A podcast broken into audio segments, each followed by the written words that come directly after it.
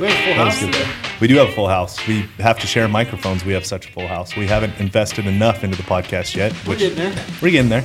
We're building out a maybe a new. I know we said that this was our setting, but we might be building out a new studio. So we're going to change settings once again. This is about like offices. yeah, exactly. Working here, right? Well, we went through three offices in two years, which was yeah. The only, the only a thing I'm huge pain in the ass. the thing I like though right now is it's really cold in here, and now we have all these dudes sitting next to each other, so Yeah. we're gonna get like hot here. Oh, I'm, no, we're going to Wait, pump what? the AC. Actually, Paul, Paul can you pump the AC?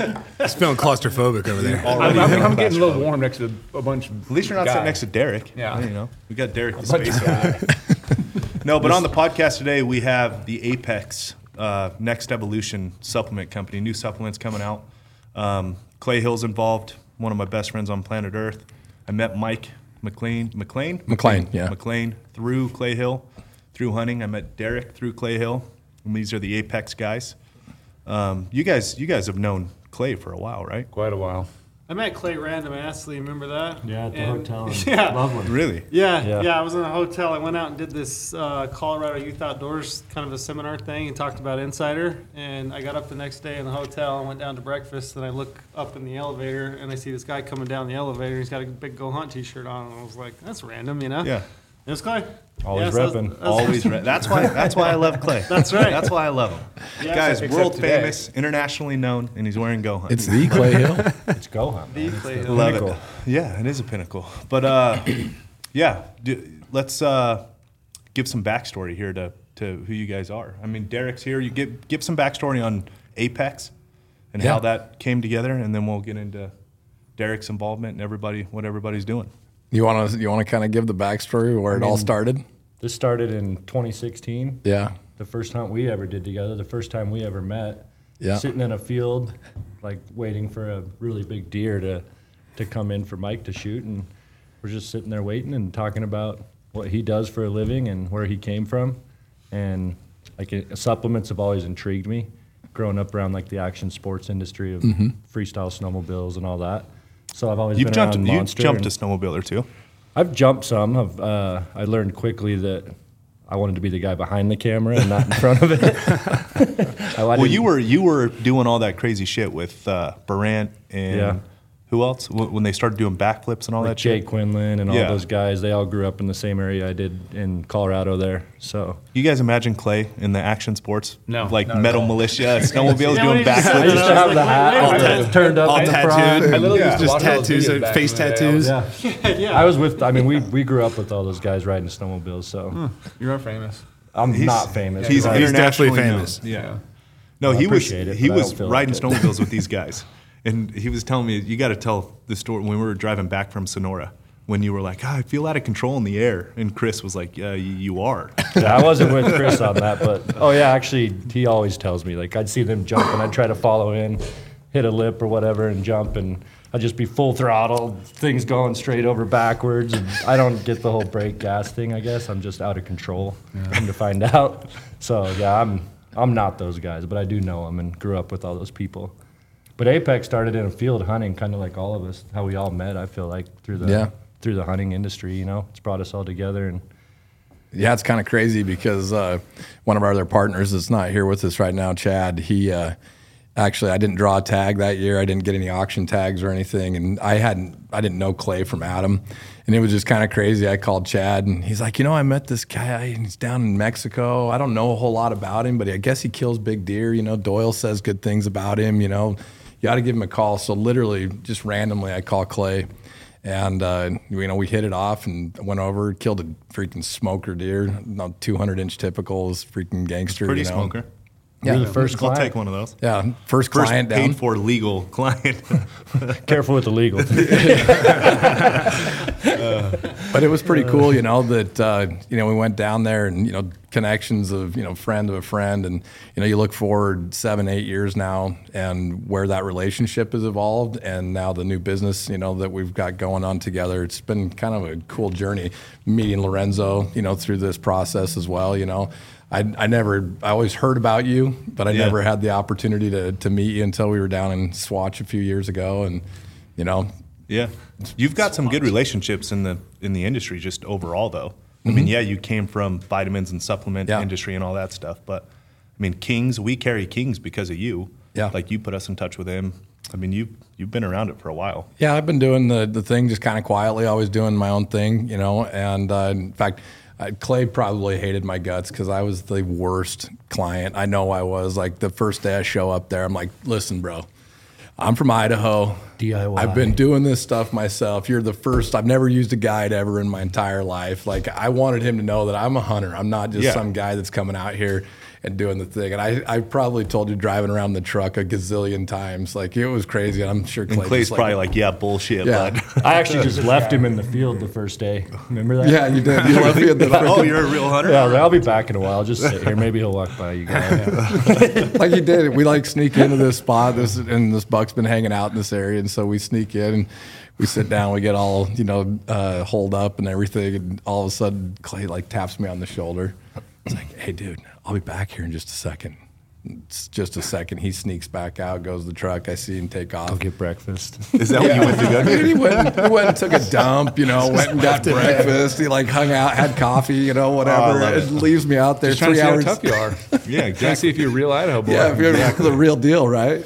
And then Derek, you you got involved through hunting with Clay too, right? Yeah, yeah. So I was doing. I just retired from the NFL. It was my first fall hunting. Um, 10, I- 12, 12 years, 10 years. 10 years, yeah. Um, 10 years in the NFL, eight years with the Broncos, two with the Ravens, and then retired a Bronco in 2021 or 2022. And uh, so I was like, you know, over the counter elk hunting in Colorado. Archery was just like, I mean, to be honest, I got my just dick drove right to the dirt. It Yeah, it's tough, man. It is. Like, it it- is rough. it was rough. Trail almost died Oh yeah, and then, and then um, my buddy, you know, I You met all right? Nestor. Yeah. I met Alex Nestor through um, Luke Cadillo. Yeah. He does the, un- the, um, the I met Luke in New Zealand. So Oh, we- really? Yeah, Really? Yeah, that's I hunted with Luke in New Zealand. So I went to New Zealand way back in the day with Chad Mendes, TJ, uh, Dillashaw, Luke. We all planned a, a trip down there. I, I had met Chad through UFC. I've been involved in UFC for a long time or around it for a long time. Ended up going down there and Luke was there. So I I hunted with Luke a long time ago. So I've known Luke before like I, before I met Alex Nestor, before I met Derek, any of Right. these guys. No I, kidding. I met Luke, yeah. It's a crazy small world. Well, it's It is funny a the way small I met Luke. So Luke, Luke saw that I just bought. I just switched over to Hoyt. Mm-hmm. So I was mm-hmm. down at my archery, no limit archery shop there in Denver, and he saw that I just like got a Hoyt, but he was under the impression I was just now getting into archery. So he's like, "Hey, why don't you come up and uh, up to my house and jump on a podcast and shoot? And bring some money with you." And I said, Bring some money. all right. and we get up there. I get up there. He's like, "So how long you been shooting?" I was like, "I mean, I shot my first deer at 13 with a bow." And he was like, "Oh."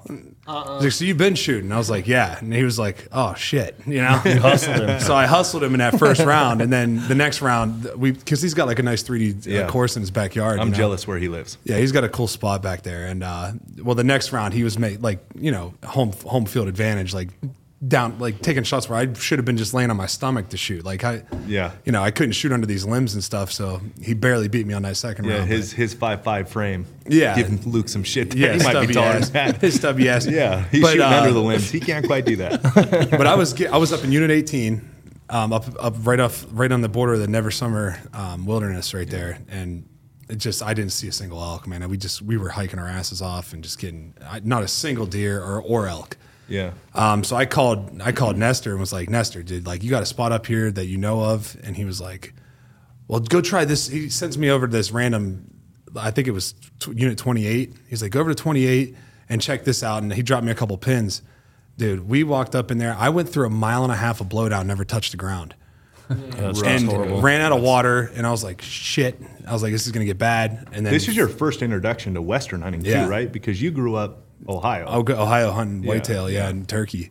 So it's all tree stand hunting pretty much. You know, you're not spotting stock and whitetail back in Ohio because it's Yeah. all like private little 70 acre plots Yeah. and 50 acre plots where you're hunting these deer. You're just waiting for them over corn. It's boring, Wildly different than wildly Western different. hunting. Yeah. So like the Western hunt was like a dream. Yeah. It was like a like it seems so. I come from very humble beginnings, man. I come from absolutely nothing. So like, you know, I, my first plane ride was in college. I never even flew on a plane. You know, So insane. I just like getting out west to, to hunt elk was something that just was always a dream, right? And then I Yeah. get drafted to Denver, and you know the fall is taken up by football. And, uh, I'm not going to go hike 12 miles on my day off. Like I could barely fucking crawl out of bed, you know. Let alone you know go hike and pack an elk out, you know. Yeah. So so I finally was able to do it, and I was like, I don't care. You know, I got screwed over on a tag down in New Mexico on on a mule deer tag. Uh, they tried to extort me on like another four grand. Of course. and I was like, NFL guys got money. Why yeah, not? You so know, they just try to find every opportunity. 'Cause- well, that's the bad part about your salary being on Yeah. on the internet. You know, people just know what you have, so they just it's so fucking. try to take advantage. It's hard to find guys that won't take advantage. Yeah. Um, so yeah, so I'm up there getting, you know, just my butt kicked, and Nestor was like, "All right, I'm gonna get a hold of Clay," and I didn't know Clay, and I was like, "Well, who's Clay?" You know, he's like, "Oh, you don't know Clay Hill?" He was like, exactly. How do you not know? That's Clay? what he said. The He's like, snowmobile guy? "You don't know Clay? You don't know who Clay Hill is?" He's like, "You never heard of his dad, Jody?" And I was like. No, like I don't know what you're talking about, man. He was like, Real legend. No. he Jody was is like, a real legend. he was like, his dad's the real. That's what he said. Nestor was like, his dad's a legend. You're like, you got to hear the stories about him, right? nuts. He's like, Clay will tell you all these stories. They like just drive down. He's like, here's here's the address. Drive down there. So I drive down. I talked to Clay on the phone and was like, hey man, is it cool if I come down? He's like, yeah, we'll get you set up, bud. You know, Sounds just like always him. bad. that's exactly what he said. And I was like, oh, I love him already. You know, because that's like, uh, you know, calling people bud if you don't know them. Yeah. it could be come off as like you might as well call me chief or you know or sport. Squirt, champ, You know, or champ, you know. Little did I know But- how big he was going to be when he showed up. but like that's something that my but my friends and I always call each other bud, you know, Yeah. just to like you know you know because if a stranger calls you bud, it's usually It's like different, yeah. Hey bud, we For got a sure. problem? Like Yeah. Yeah. you know, I'm not your buddy guy, Not your friend, pal. not your Yeah. friend pal. so I drive down. It was like three hour drive down there. Drive down to Sasquatch or whatever town it was. I was like, Saguache, what is this? You know, I like this is only I have a place in in Fairplay that's only an hour from Yeah. from him. Yeah. So I but I'd never heard of Saguache. Like Interesting little town. and very mm. interesting town. So we get down there, and he's like, "It's unlike any other hunting you've ever done." And it's down in this these big meadow, this giant meadow, basically with these huge, you know, fourteen foot willows. Not and- even you can see over the top. Yeah, you can't see over the top. And like coming from not being not being in any elk, right? And then Yeah. you know, Clay puts me. Who was it? Tate. Tate took me out the first Yeah. time. Tater tot. Yeah, Clay was with a client, so he just he made he made and that was to me like somebody that I know how these hunts go. You get them booked in advance, right? Like Yeah. usually months or even a year in advance. So for him to just take me in on a whim, Yeah. I was like, sweet, like this is going to be cool, man. I appreciate it. Um, so I, we go down there and and Tate takes me out and we get up in these willows. Mike was with us.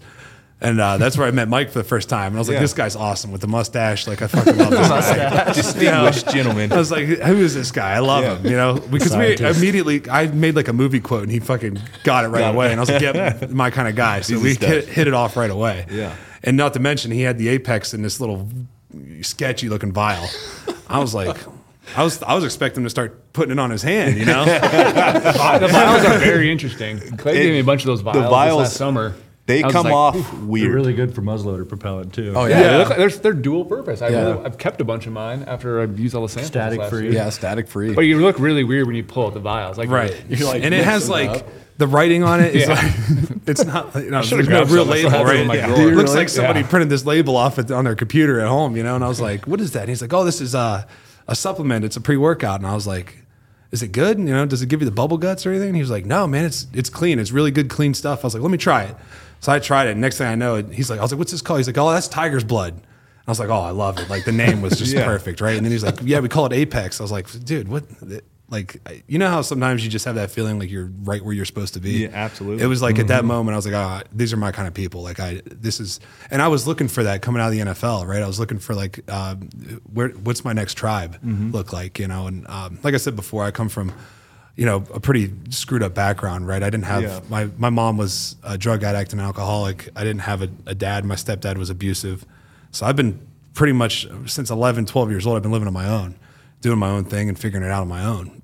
So I'm always looking for my next tribe, right? And football Yeah. was that was that tribe for me. So now that that's done, where's my next tribe? Right? And I have my family, right? My wife and my kids, but like I still need that camaraderie of, Locker room of the locker room, yeah. right? And uh, I found that down there in Saguache with these guys.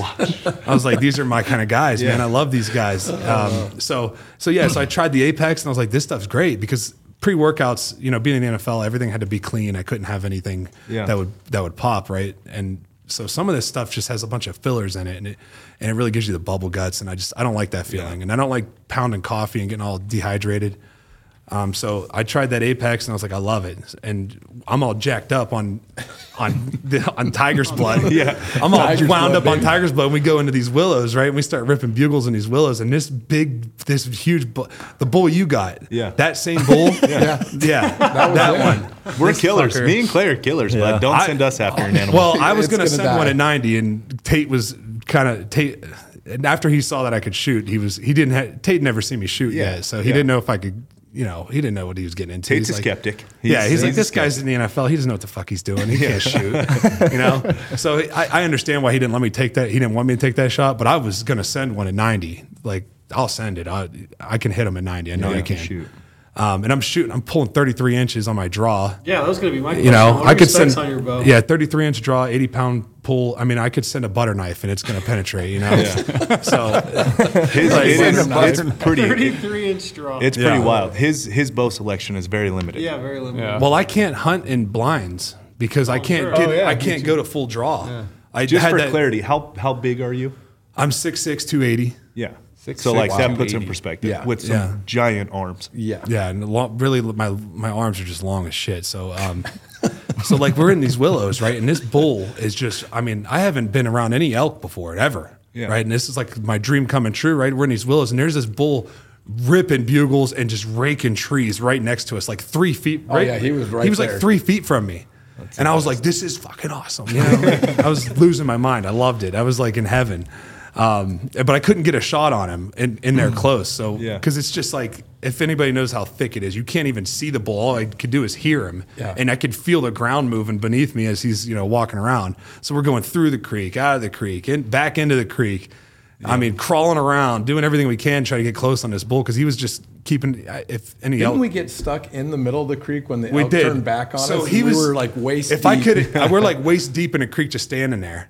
'Cause- Yeah. And They the all came up the staring at creek, us. you know? He's Tate's probably calling like he always does, just freezing him out in the middle of the river. yeah, He's- Tate he's was the only dick one that like wasn't that. in the water. Tate, Tate was the only one. Derek and I are like knee deep. Well, I was balls deep. He was knees deep, you know, in the water. So it was funny though, man. And uh, like I said, we got we got a couple opportunities on him. I could have. There was a big club bull, goofy looking. Oh, that was a Yeah, I cool remember He had a really nice right side, but his left side was like this crazy looking club. Yeah, I like and I could have. I mean, I could have slung one at him, you know, four or five different times, but Yeah. I just was.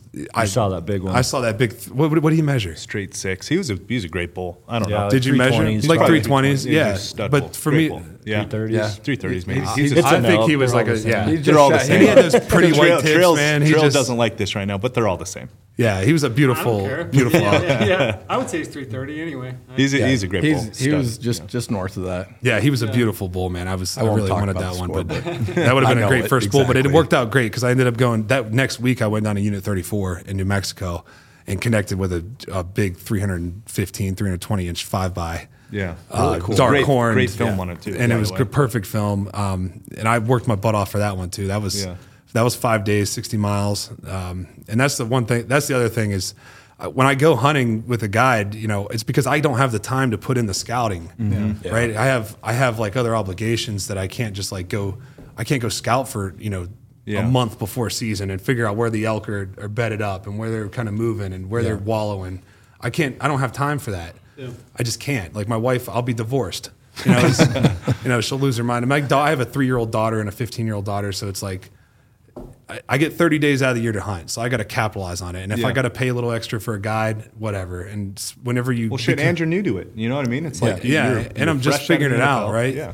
And I did, I did a DIY my first time going out. I did it Mm-hmm. the right way. I didn't want to just like, I didn't want to just walk out, and, you know, and shoot an elk, right? I wanted to Yeah. go hunt. Mm-hmm. I love because to me, it's not about always about the kill. Like that is the ultimate goal, right? It's like, but you fail more than you succeed, right? I played defensive line. If you think I played 10 years in the NFL, 60 snaps a game, 17 games a season, I play. I had 200 starts and only 36 sacks. So think about how many pass plays I was in where I didn't get a sack. Yeah. Right? Yeah. So I fail. I know what it feels like to fail more than you succeed, but it's about the journey getting there, right? It's a setup. Like, do I did I learn from this one? Okay, I didn't get him on this. I didn't beat the I didn't beat the offensive lineman on this rush.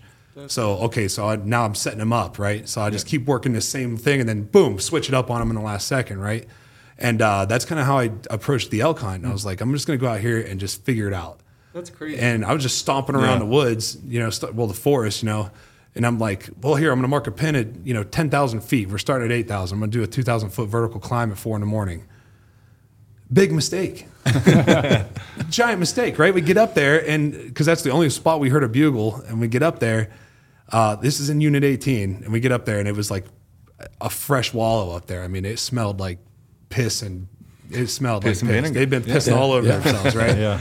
Um, and it was re- it was fresh. So, and we had heard a bugle up there right before we left um, the night before. So we're thinking, okay, this is gonna be a good spot. So we hike all the way up there, dude, and it was brutal. Like it was really brutal getting up there. And we're sleeping in tents, you know. So sleeping in tents, and we had a, a sprinter van, but the sprinter van with three guys in there it was like. I was like, good. dude, I'm just gonna go out and sleep in a tent, man. This is disgusting in here, you know. So That's saying a lot coming from the locker room too. But yeah, Yeah.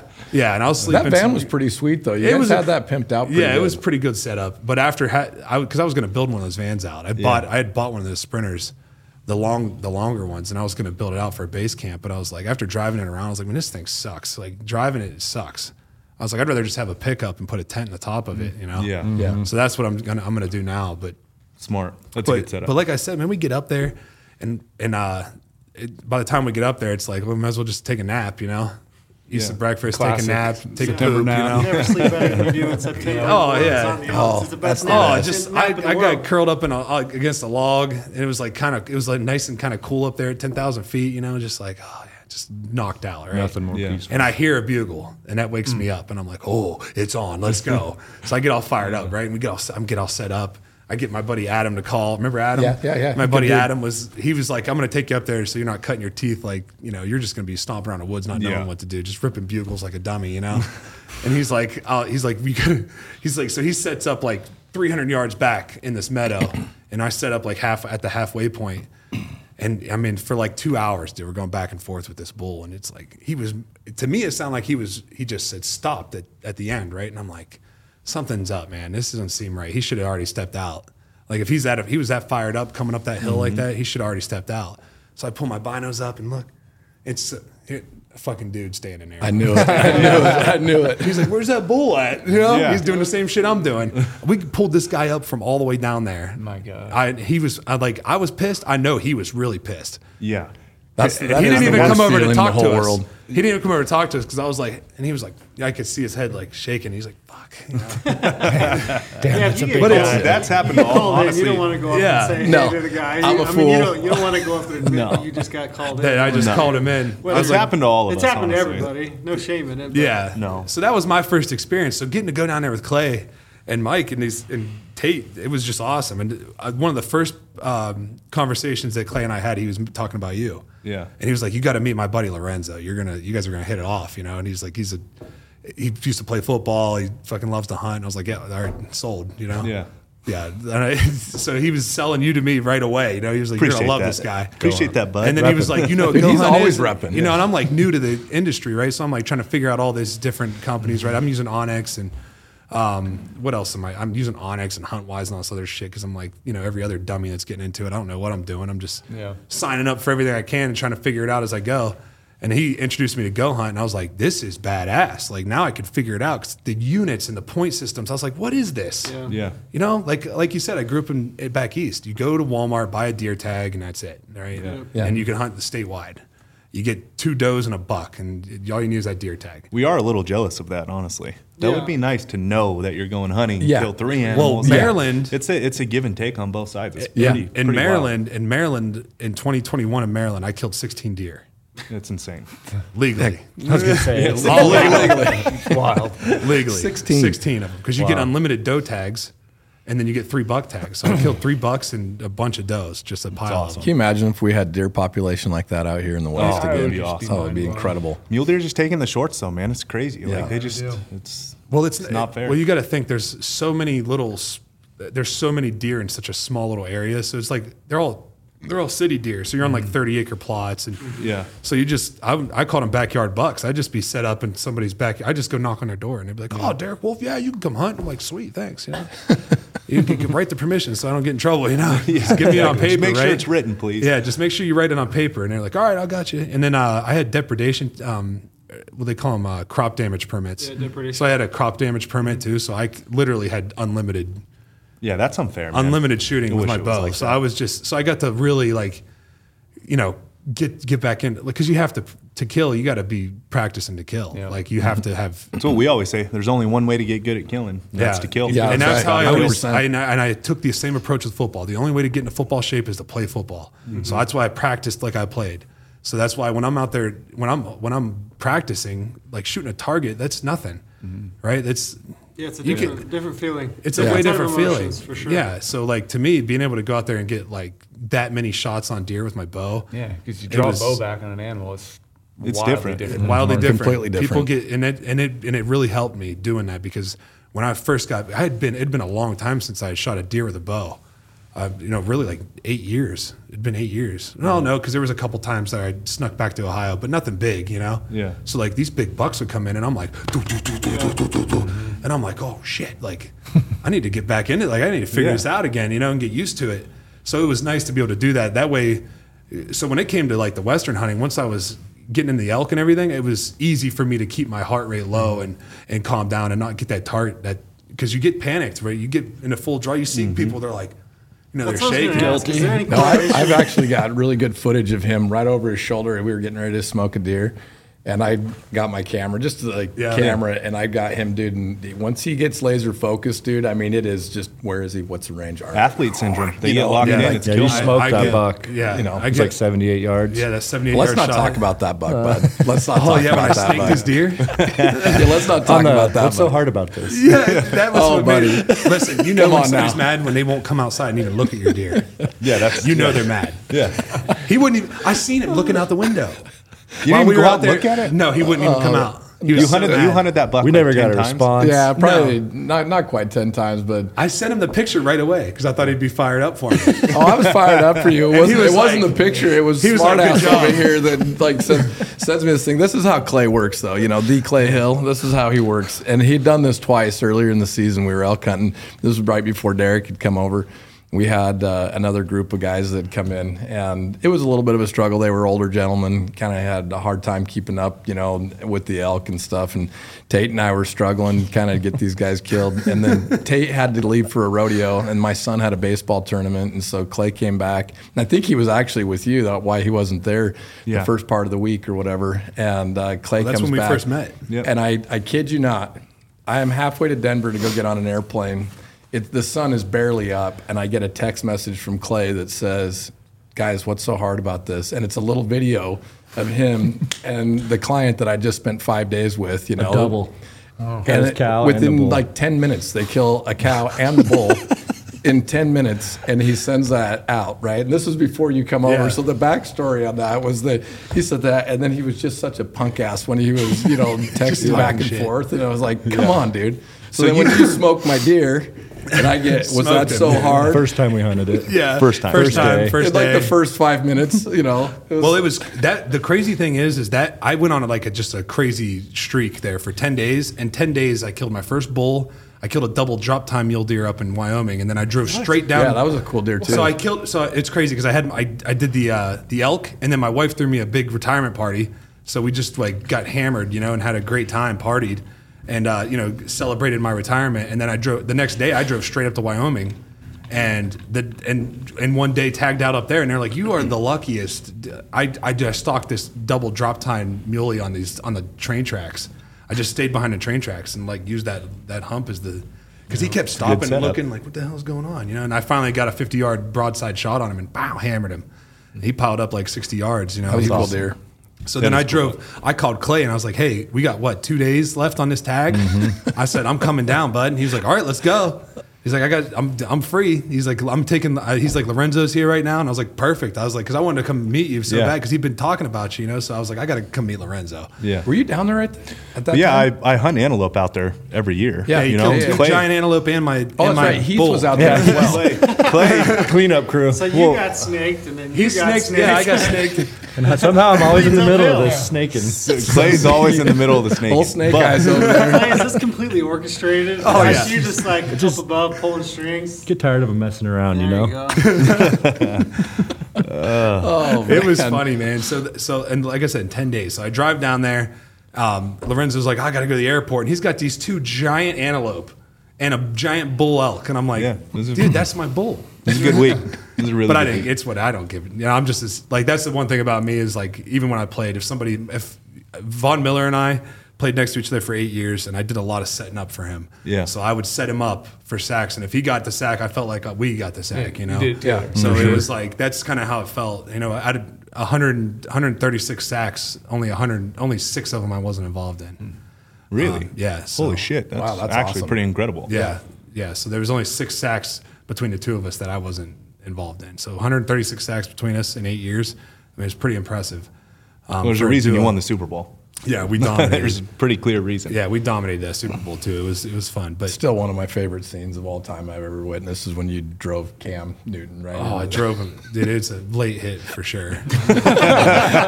like, but I Do you guys remember that Super Bowl? Oh, yeah. Well, he- and he got so Oh, pissed. he was like just well, throwing dude, his before the hands. game, he's running around on our sideline with these gold shoes on. I said, "Bud, it's gonna be a long day. Like, Bud, it's gonna be a real long day because your love that right you called him tackle, Bud. your right Hey, tackle was on our on our practice squad, and he's trash. So Von's gonna just destroy this guy. And every Yeah. time this guy's right heel was up, I knew it was a pass because he would lift his right heel so he could get his kick step in. Yeah. I was like, "Oh, it's pass." looking at so me and so. Von and I just had like hand signals already set up that we'd been using for years. Little hand signals that we would give each other, like Mm-hmm. I'm going to shoot the gap, wrap around, right? And we were just, I ran up and grabbed him by the sh- by his jersey one time. Von just ran right by him, sack fumble, touchdown for us. Like, that was, you guys whooped the shit out of you know, him. we just dominated him. Von got the MVP. It was, I mean, it was perfect, right? We just dominated. Um, but anyways, uh, where was I? Sorry, How, I got how many distracted. career sacks did you have? Did you? You said 30 it earlier. 36. 36. And how many years played?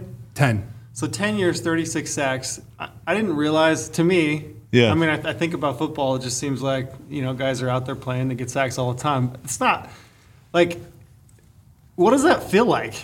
Like, to, to actually get a sack that many years played, like, the So- intensity of that situation must be, that's what's, like, resonating with me. It's hitting me pretty hard right now. Like, it must be pretty incredible feeling. It's, it's starting to seem like it's very close to like what you're killing an elk. That's what I'm Because of the saying. success Well, rate's so yeah. low Well, for dude, both the- of them. Yeah. Killing, so, dude, killing an elk though, That's, Is it higher? Dude. that's where I was going with this, is like, I'm what's, talking. what's listen, like? so like, so my last name is Wolfe. So in Denver, when I would get a, when I I could make a tackle 30 yards downfield, and the fucking crowd would just be like, the whole crowd howling, right? And they did a big howl over the thing, and like I would jump up and howl, you know.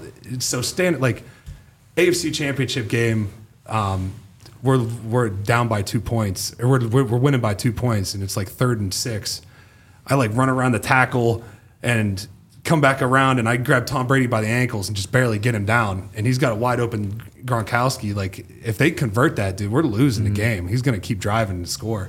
And I get that big sack and I just jumped up and stand, stood over him and just started howling. And just stood right there, like doing something like, and then the crowd does it. Like that got me jacked up. and it's fucking Tom Brady. Yeah, That's what yeah. I, I mean. Yeah. You're literally what I- sacking the goat. yeah, and I had, I mean, Hey, I you have more admitted it. sacks on him than I have more. We're not talking about basketball. Football is. I totally agree. He's the goat of football. Okay, Basketball, all right, all you know where I'm staying.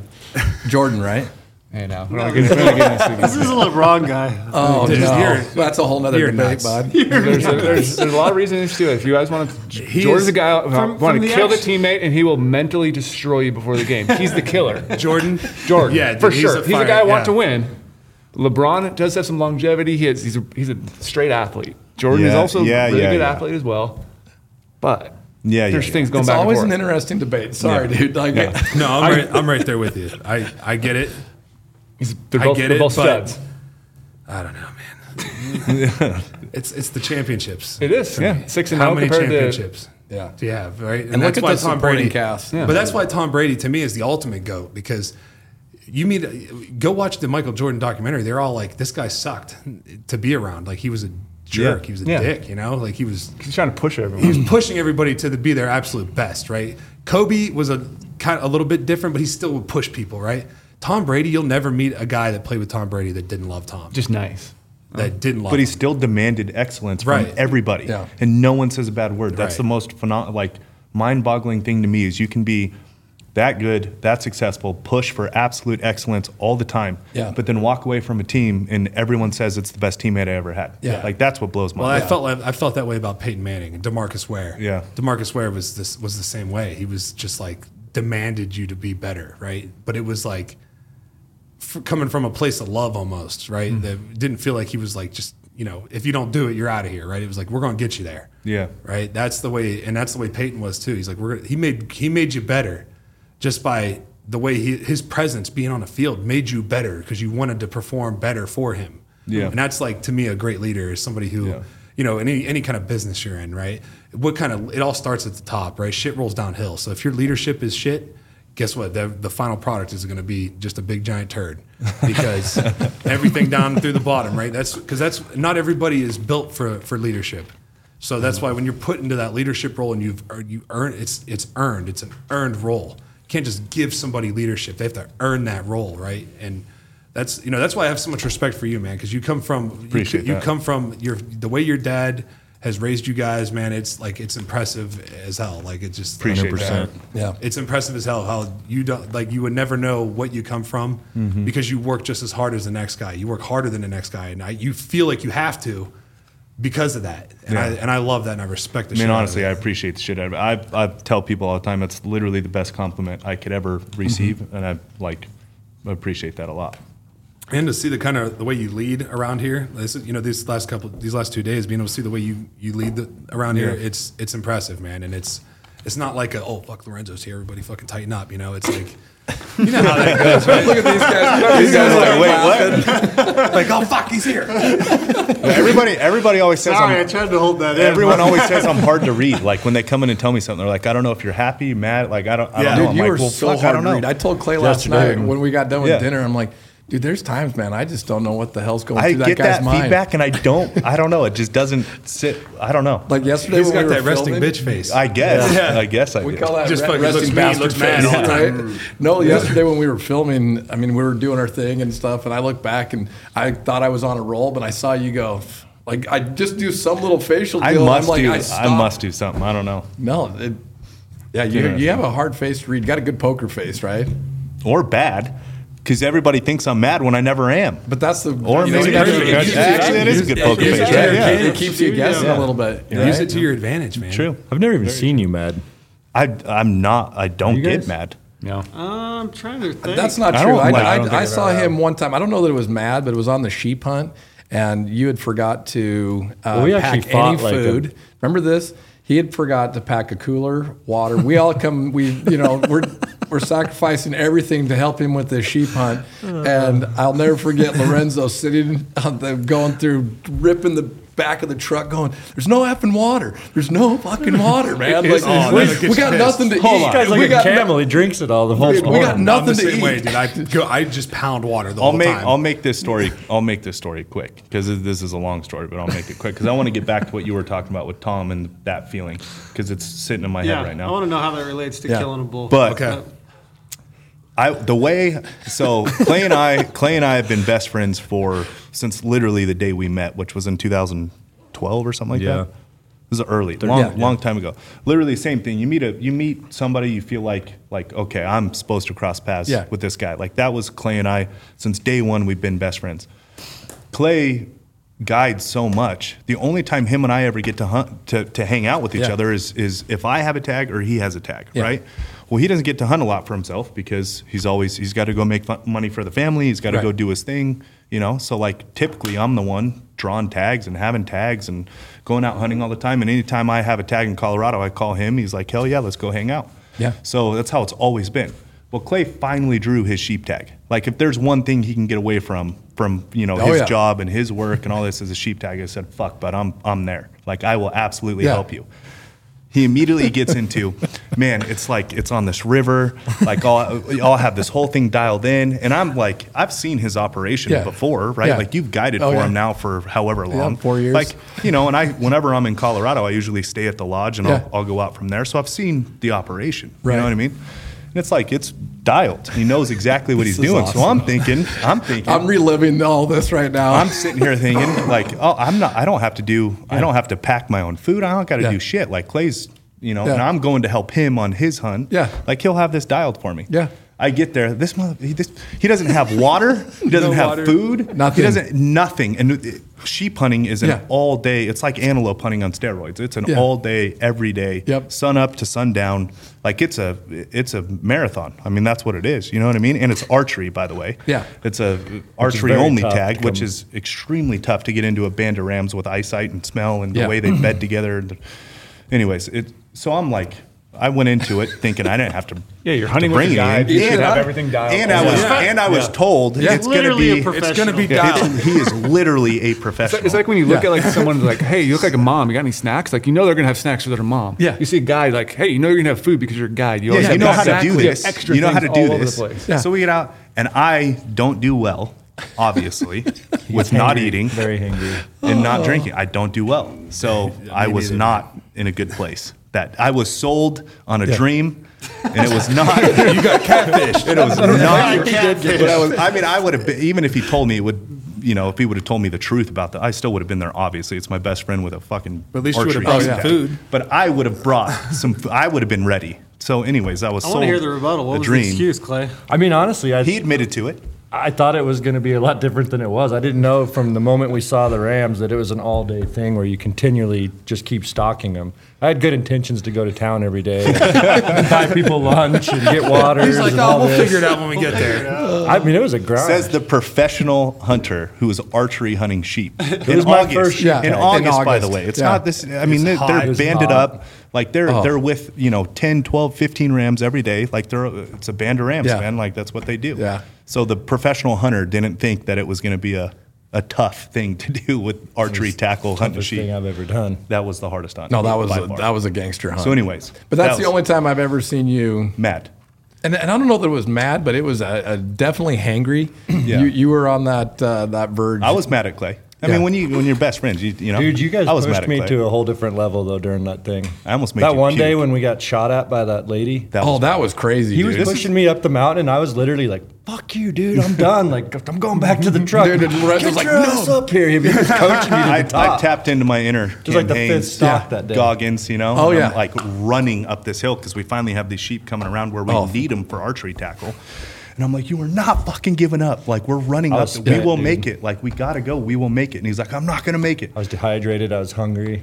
That was, I totally Right. forgot about that. That when that lady came out and did that, I shit. I was totally out of forgot. Apex. I mean, it was a We bad were out of. Apex. That was the problem. That's another one of my favorites. Though is like we were all down there. Remember we'd go Yeah. when we finally did get some food. We'd go to the little uh, the one out of 11 days. Yeah. The one day out of No, 11. we had a little bit of food, and we're like sharing a bag of jerky that we found under the seat or something. You know, we're all sitting around, and Lorenzo, everybody's kind of just sitting there, and he goes and grabs one of the conkers. yeah. And First time I had had it. Yeah, he comes back, and all of a sudden he's just like, "Let's go!" And I'm not kidding you. It was, like watching the Incredible Hulk all of a sudden just come to life. Man, Bruce Banner went to the Hulk like Dude, that. that you know, that exact moment when you drank that and you changed like a 180 in your Yeah. attitude, he turned around in an area the sheep weren't even supposed to be in. He's like, "Oh, got Glass them all up. Yeah, the ram we're the- The, to the ram we were trying to Yeah. kill, it was literally like meant to be. I was like, right there. holy crap! I love this shit. This stuff is, this is good. This is good shit. uh, anyways, So yeah, the getting back to Tom Brady here, because Yeah. that's my go. So when you sacked him, you were going somewhere with that. Yeah, so so he I, I actually had more sacks on him than any other quarterback. So it's Really? like seven. I think I s- sacked him seven times. Did you ever text Holy him and shit. just remind him? oh, No. did you see his did you see his Instagram retirement post? Yeah, was pretty I- good. Yeah, that was yeah. pretty good. Well, that that one that sack was uh that was that same season. That was 2016. Um, and it was a so Von wasn't supposed to drop. He was supposed to rush, and he dropped. So the tackle and the guard tried to block me, and I like took the ta- I took the guard and threw him over the tackle's legs, and then the tackle tried to grab me, and I threw him over the guard that had fell, and then I grabbed Tom by the jersey, and his jersey slid. He like he kind of flung forward and fell backwards, and he was he was almost going to get out of it, and I let go of it, and then I like I like cr- bear crawled and doubled his double teamed his legs, you know, and just double legged him. Yeah. and I got him there, and it was snowing, and I had the flu real bad. I mean, I was like fucked up from the flu. I was really sick.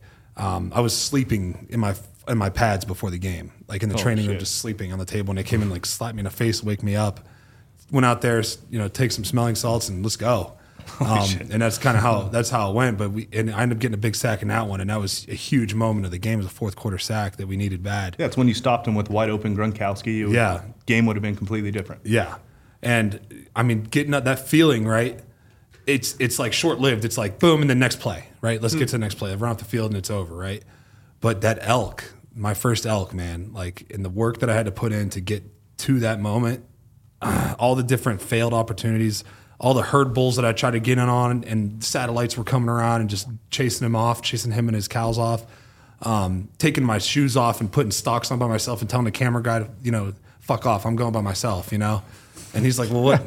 You're paying me to do this, man. Like, I'm like, I don't care. I like, doing a well, show that's what here? it is. I get locked in. I get, I, I have crazy ADHD. So like, when I get hyper focused on something, I, I just won't stop until I get it. You know, Mm-hmm. like it's, it's almost like a curse because, you know, my wife hates it because she's like, you know, you're supposed to be home five days ago. What are you doing? And I'm like, I, I can't Locked stop. in, Like, I'm locked in. I can't stop. Because it, it just drives me crazy if I, you know, can't do it. But I, you know, taking my shoes off in the wet, walking through the wet stuff to keep, you know, keep my sound down, getting up into a herd, getting up into the herd and having that big 350, 360 inch bull right there. But mm-hmm. there's a cow, there's a, there's a spike that just staring at me and I can't get a shot off because I can't move. And then, then you hear him bark. And then the, whole- the whole herd just like, you know, almost stampedes you getting out of there. And it's like all those failed opportunities, you know, day in, day out, and 60 miles. Finally, we got caught in a rainstorm without our rain gear because that morning it was like 80 degrees. And I was like, fuck this rain gear. I'm taking it out of my bag. I'm t- I need more water, you know? Yeah. I, it's like I need to be able to carry more water. So I took it. I took that rain gear out of my bag, and that was a huge mistake because we get up on this mountain and it starts raining, and we're like, oh, let's just hang out on a tree for a little while. Yeah, and then here comes the lightning, dude. And we're at like 9,500 feet, and the lightning is just all around us, and we're like, let's get the hell out. You know, we just out of there, right? We just like, I mean, we, it was all downhill from to get down, and it was just mud and wet grass, and we just slipped and slipped all the way down.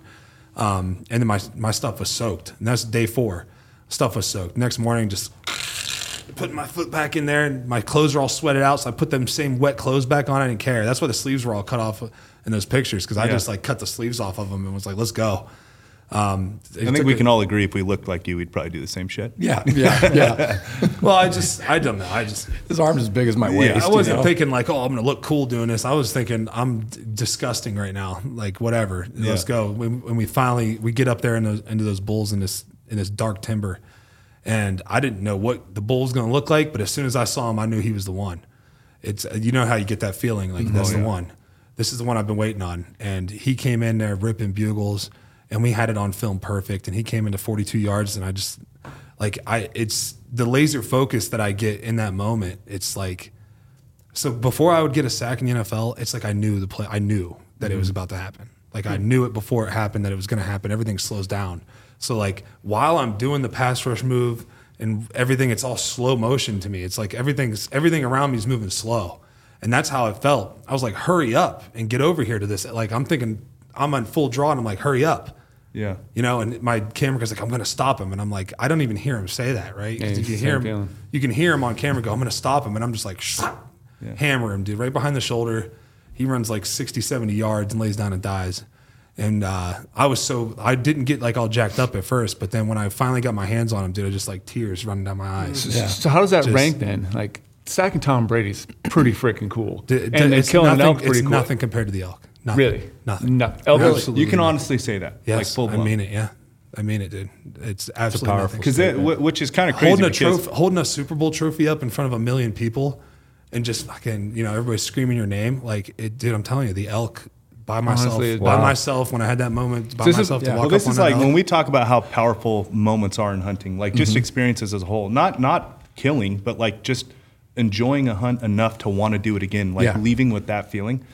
That's that's something that we all know, and we all know it's like super profound in our lives. Yeah. But like less than one percent of one percent of the U.S. population will mm-hmm. understand that. Yeah. Right. Exactly. So like we, none of us have any context to that feeling. That's what why I it's guess like. I'm so Yeah. like, focused on this. This is Yeah. so amazing. and But, I like- think that's the neatest thing I've ever heard in my whole life. I agree. Honest to But Pete, we all like, know- Mike drops I'm not powerful. saying that's, It's it's over. no bullshit, Let's man. It's it's grab my that's bow, real. let's Like go that's hunt. real. Yeah, let's like go. that's real Yeah. emotion. Like you gotta understand, right? So like my whole life has always been like the next goal, the next goal, the next goal. Because I can I because to me complacency is like a disease, right? If you mm-hmm. get if you get comfortable. I don't like to feel comfortable. I like I if I don't have some adversity and something I'm striving towards, then I really I I'm uncomfortable. Like I need to feel uncomfortable. and I get comfortable. You think that's in- your childhood? It is from my childhood because You it think was, so? and and a little bit about. So my my nights as a kid were, um, I'd come home and maybe there'd be some food, maybe. You just hope there's food, and if there's not, you get figure it out, right? I'd go to a friend's house or run down the street somewhere and, and find find something to eat, right? And because my like I said, man, my mom was was she struggled with addiction and.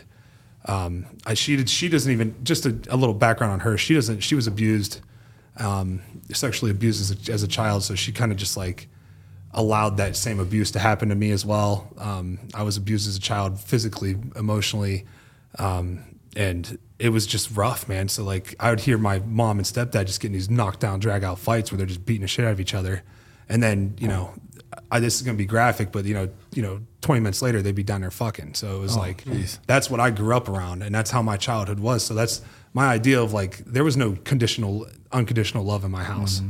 There was no uh, good job. It was like I I figured my own way out to get cleats.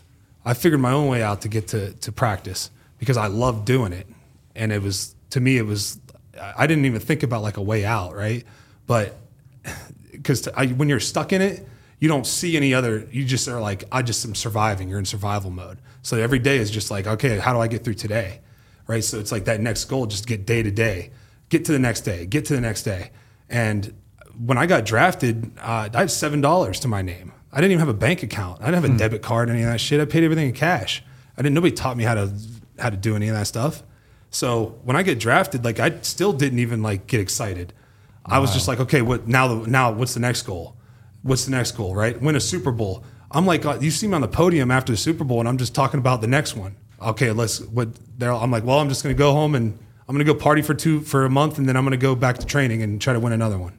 It was like zero, like living in the moment for me, right?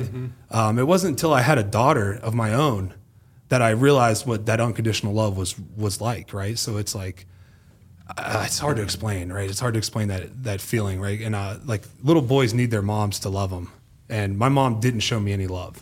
Um, it was nothing, you know. My mom would antagonize the the beatings and stuff like that, so I didn't f- know what that felt like. So when I finally had a daughter, and feeling like knowing that there's somebody out there that there's one person that no matter what I do, she'll love me, no matter what. That's a powerful thing, man, and that's why it's weird how this kind of ties into into the hunting because I find it's my therapy.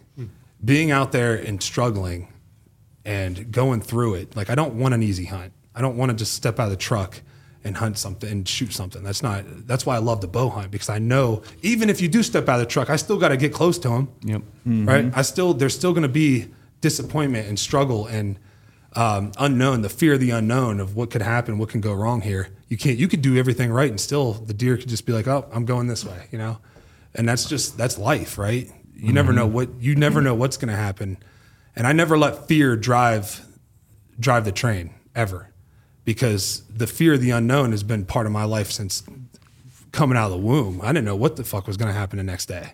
Yeah. You don't know what you're getting into. You don't know what how I went to seven different elementary schools, lived in you know, every, every it seemed like every year the bank was coming to taking the house. You know, so it was like, you know, I never knew how I was getting to school. I didn't know where my lunch was coming from. I didn't know where my breakfast was coming from. Um, I, it was just that's the way it was. So I figured it out, just survive, and that's why I love being in the backcountry and I love chasing big animals with a bow because it is therapy. It is the best kind of therapy. I've done intense therapy to get over the childhood trauma and everything. None of it works. None of Getting in the mountains. not, but getting in the mountains and being out there with my own thoughts and struggling and then striving for something, that's what does it for me. And it's been like the, you know, I was a, I was worried about like leaving football, what it was going to do to me, mm-hmm. um, because that adrenaline, you need the adrenaline, and you need the, the constant like driver. What's driving me every day? What's pushing me? What what what's my reason? What's my why? Mm-hmm. Yeah. Right? Why do I get up? Right? And even when I'm in the, so I just did a, I just did a, um, a mountain lion hunt that you know it was it made Yeah. it made the, I was on Tucker Carlson and shit. For it. much everyone's was heard- everyone's heard that It was one, yeah. wild, right? but that hunt was like one of the most physically. I've been through some tough training camps where I had like full body cramps and shit like that. But as far as like physically demanding, on a one day hunt, I was full body cramping, crawling through the snow, up and down the mountains to get to this to get to this uh, this lion, and Alex Nestor's calling me every five minutes. Where are you at? You're a professional football player. You're a disgrace. You know, like Freaking Nestor. you know, how do you, you call yourself a hunter? Like, yo, come on, where are you at? Hurry. And uh, and like I and, and dude, I crawled. I crawled the whole way because I like that's the other part, right? When you wear a size 15, Yeah. you're not getting a good pair of boots. Really, you're getting Sure. like the only pair of boots. yeah. The only- right? The only option available. Yeah, so like I'm out there on you know steep up and straight up and down inclines in three feet of snow. There's you know I can't post hole in these in the boots I was wearing. It just doesn't work. So I'm just slipping and sliding. So I got my bow in one hand, and that's the other thing about Nestor. He'll leave you with all the leashes and water, and take off. And so I got the pack on with all the water and shit. And I'd been snowboarding for like three days straight before that, so my legs were fried already. Um, getting up there because you know you just when it comes to lion hunting, when the snow comes, that's when you go. Yep. Yeah. And it's like you don't really you can't plan a hunt. You know, it's like this is when we're going. Let's go. So did like, you hunt right. behind dogs? You put put put that Yeah. line in a tree, right? Yeah, put the line in a tree. And mean- really, what we should have done was just let the dogs do the work. Instead, he was like, "Let's go," you know. and we go straight up, and then Yeah. straight back down, and up this drainage, crawling through all this blowdown, and then back up and over. And I had lost him at that point. He was way ahead of me because he's got like nice scarpas on. He's po- you know. No problem getting through there. I'm like slip, slip, fall, slide down the hill three feet, and then crawl back up five feet just to slide another three feet backwards. It- and that's how it went. Oh. So I was like, all right, I'm just crawling then. So I took my I took my bow, put it in my hand, and, and just crawled with with one hand and, and two knees, and just got after it. And then he's he's like, I'm gonna drop you this pin. Come straight to the. He says, come straight to the pin. Straight, yeah. That's That doesn't mean follow my tracks and then come drop down on the pin. Come straight. He said, when you get the pin drop, come straight to the pin. I said, okay. I went. I got to finally get to the top of the up top oh, of this ridge, and I'm wreck- I'm talking like my quads, my hamstrings, my toast. calves, my ribs. Worst my you've ever felt? Yeah. Oh yeah. Like, and I've, I mean, I've like, I've gone into full body cramps where like I was, like, have to get. I wake up and I got IVs in my arms and I'm in a cold bath. Right. I needed that. If it wasn't for the snow, and me being able to lay in the snow, I would have probably overheated because I like I just was like sweating, profu- crazy sweating, crawling through this stuff. Um, and that was the other thing, right? So I, I I go straight to the pin. I get to the top, follow his tracks for a little bit, and the pin was like moving on me for some reason. So I was like, oh, you know, dude, whatever. Not I- an R app. It should right. it wasn't your. It wasn't GOHUNT's Yeah. app. No, he dropped me the pin on another app. Yeah, yeah. So I had to like. That was the other thing. Trying to like get the app to download while I'm on the mountain. Right. Yeah, that's the worst. Was like Good That took like 30 Yeah, yeah, minutes. yeah. Right. So I'm just like. So I was like, all right, I'm gonna hydrate a little bit while this is going on, and uh, and I it wouldn't download, so I used Google. I tried to use Google and that wouldn't that wasn't working. It was like so I just was like whatever, I'm going straight there. Whatever. This is where it looked like it was at. I went straight there. Well, it dropped me down on the road. And I call him, I'm like, dude, I'm on the pin. He's like, Do you hear the dogs? And I'm like, Yeah, through the phone. And he's like, You gotta come back up, bud. And I'm like, Oh. He's like, Oh, then we're gonna lose this cat. Ah, He's freaking out, right? He's like, Oh, you idiot, we're gonna lose this is a giant cat. We're gonna lose him. I was like, okay, whatever, dude. I'm coming, you know. And I crawled all, dude. I'm talking. That was the most miserable part, crawling because we went. It was like 8,500 feet to 9,600 feet. So I had another thousand feet to go, and I had to crawl up that, dude. And I there's videos of me like I'm laying under the tree where the lion's at, and he's just lion's just staring at me like, you know. I'm like, oh my. I was like, don't Yeah. fall out of the tree, please. yeah. I want So- to know what it was like walking up underneath that tree. Oh, just Oh, it to see that lion, dude I was so it- I- exhausted, I've- I didn't care. I was Yeah. like, just follow me and just take me. just follow me and take me. You know, I was like, but I would. I, that was the thing, man. I like there were so many times in that hunt that I wanted, like from the start, that I my body was and my mind were trying to tell me, just quit, dude. You can't do it. You're not going to be able to do this. So on the physical side in the NFL compared to, to hunting, are they similar in a way or Way different. It's totally way different because it's a so football. The football season is similar because it's like this long, drawn grind, out, yeah. like just beat down. Mm-hmm. Really, is what it is. You're just getting beat up. And how how long can you last? Right. It's who can stay healthy the long, longest. Mm-hmm. That's what the that's what it's about. But in the back, and it's and it's and a football play is six seconds long, right? So I get I, I go as hard as I can for six seconds, Yeah. and then I get twenty to thirty seconds to rest and then do it again, and then keep doing that 60 times a, a game, and then come to practice and do it again, and then another practice, and another practice, and then another workout, and then you just you you know it's like comp- compounding interest. You just you just keep putting those deposits in, and it will pay off. Yeah. But with with hunting, it's like you can't like you can't blow your load right away. you gotta like you can't you can't go in there and, and three pump chumper. You know, you gotta you gotta go in there for the long haul. Yep. You know, we, we're trying to. I don't want to get vulgar, no, but you you know you're trying to get at you got to get if you're going to really get after it, you have to plan ahead. You got to make sure you have enough water. You got to make sure you have enough food, and that's the other thing. When you're a big dude, the calorie intake is You like need a lot more calories, I need like five thousand calories to like not die out there. Really, Yeah. right? Like if not, I'm not have I'm gonna have zero energy. It's got to be good calories. So finding those good calories that don't take up a ton of space is is tough. Um, so I use like Greenbelly bars and stuff like that. Yeah, And- they're phenomenal. I and, love green you know, belly. those help, but Yeah. they the problem is they come out the same way they go in. They look about yeah, the they're same. chalky. yeah. Yeah. and, and it makes your mouth dry. And Yep. it's, but oh it's, yeah, I know the feeling. but the, I mean, they take a thousand calories and make it this big, right? And it's like it's impressive. Yeah. So that works, but still, you know. And then at night you're just pat, you know, eating a peak meal, and that peak meal in the morning is going. It comes out. The, that, the the biscuits and gravy don't look great, you know. and those are those are what two thousand calories or something like that. So, you know, I'd pound. I'd do a peak meal in the morning, Greenbelly in the middle of the day, a peak meal at night, and that that kind of got me through the backcountry stuff. But um, when I was on that elk hunt in New Mexico, it was a little bit different because we actually had a cook, like a we had a camp cook. So you don't really eat any breakfast. You eat like a honey bun in the morning, and it's like Yeah. this isn't doing it for me. Yeah. So in the middle of the day, you know, it's like okay, Greenbelly, and then at night, then you actually get some good food. But the problem is you spend the you know first half of your morning, you know, taking three or four dumps because Yeah. Oh yeah. that's just the way it goes, man. Like uh, you know, You get monkey butt, and it's Yeah. no, fun. yeah, nobody. You don't want to be up there, you know, like growling in your stomach, and so it was a little bit different in Mex in New Mexico, but it was it was still nice. And um, but like I said, man, we the the hunting has been just such a good transition for me out of football. It's been perfect for me, and that's why I'm actually taking the initiative now to work with guys like Chad Conley with 50 for the Fallen. Um, we're working with the, the Green Bay Packers strength coach to. There's a lot of guys that we relate to. The reason why we relate to veterans so well is because vet, it, it's it's the uh, the adrenaline sport, right? I know this is their adrenaline is a little bit different than ours, but it's still it's all perspective your adrenaline's really high and then it's really low, really high, really low, really high, really low. So you're getting these high high adrenaline um, Spikes. spikes, and then they dump, and then back up, and then dump, and it's hard to stay even through all that, right?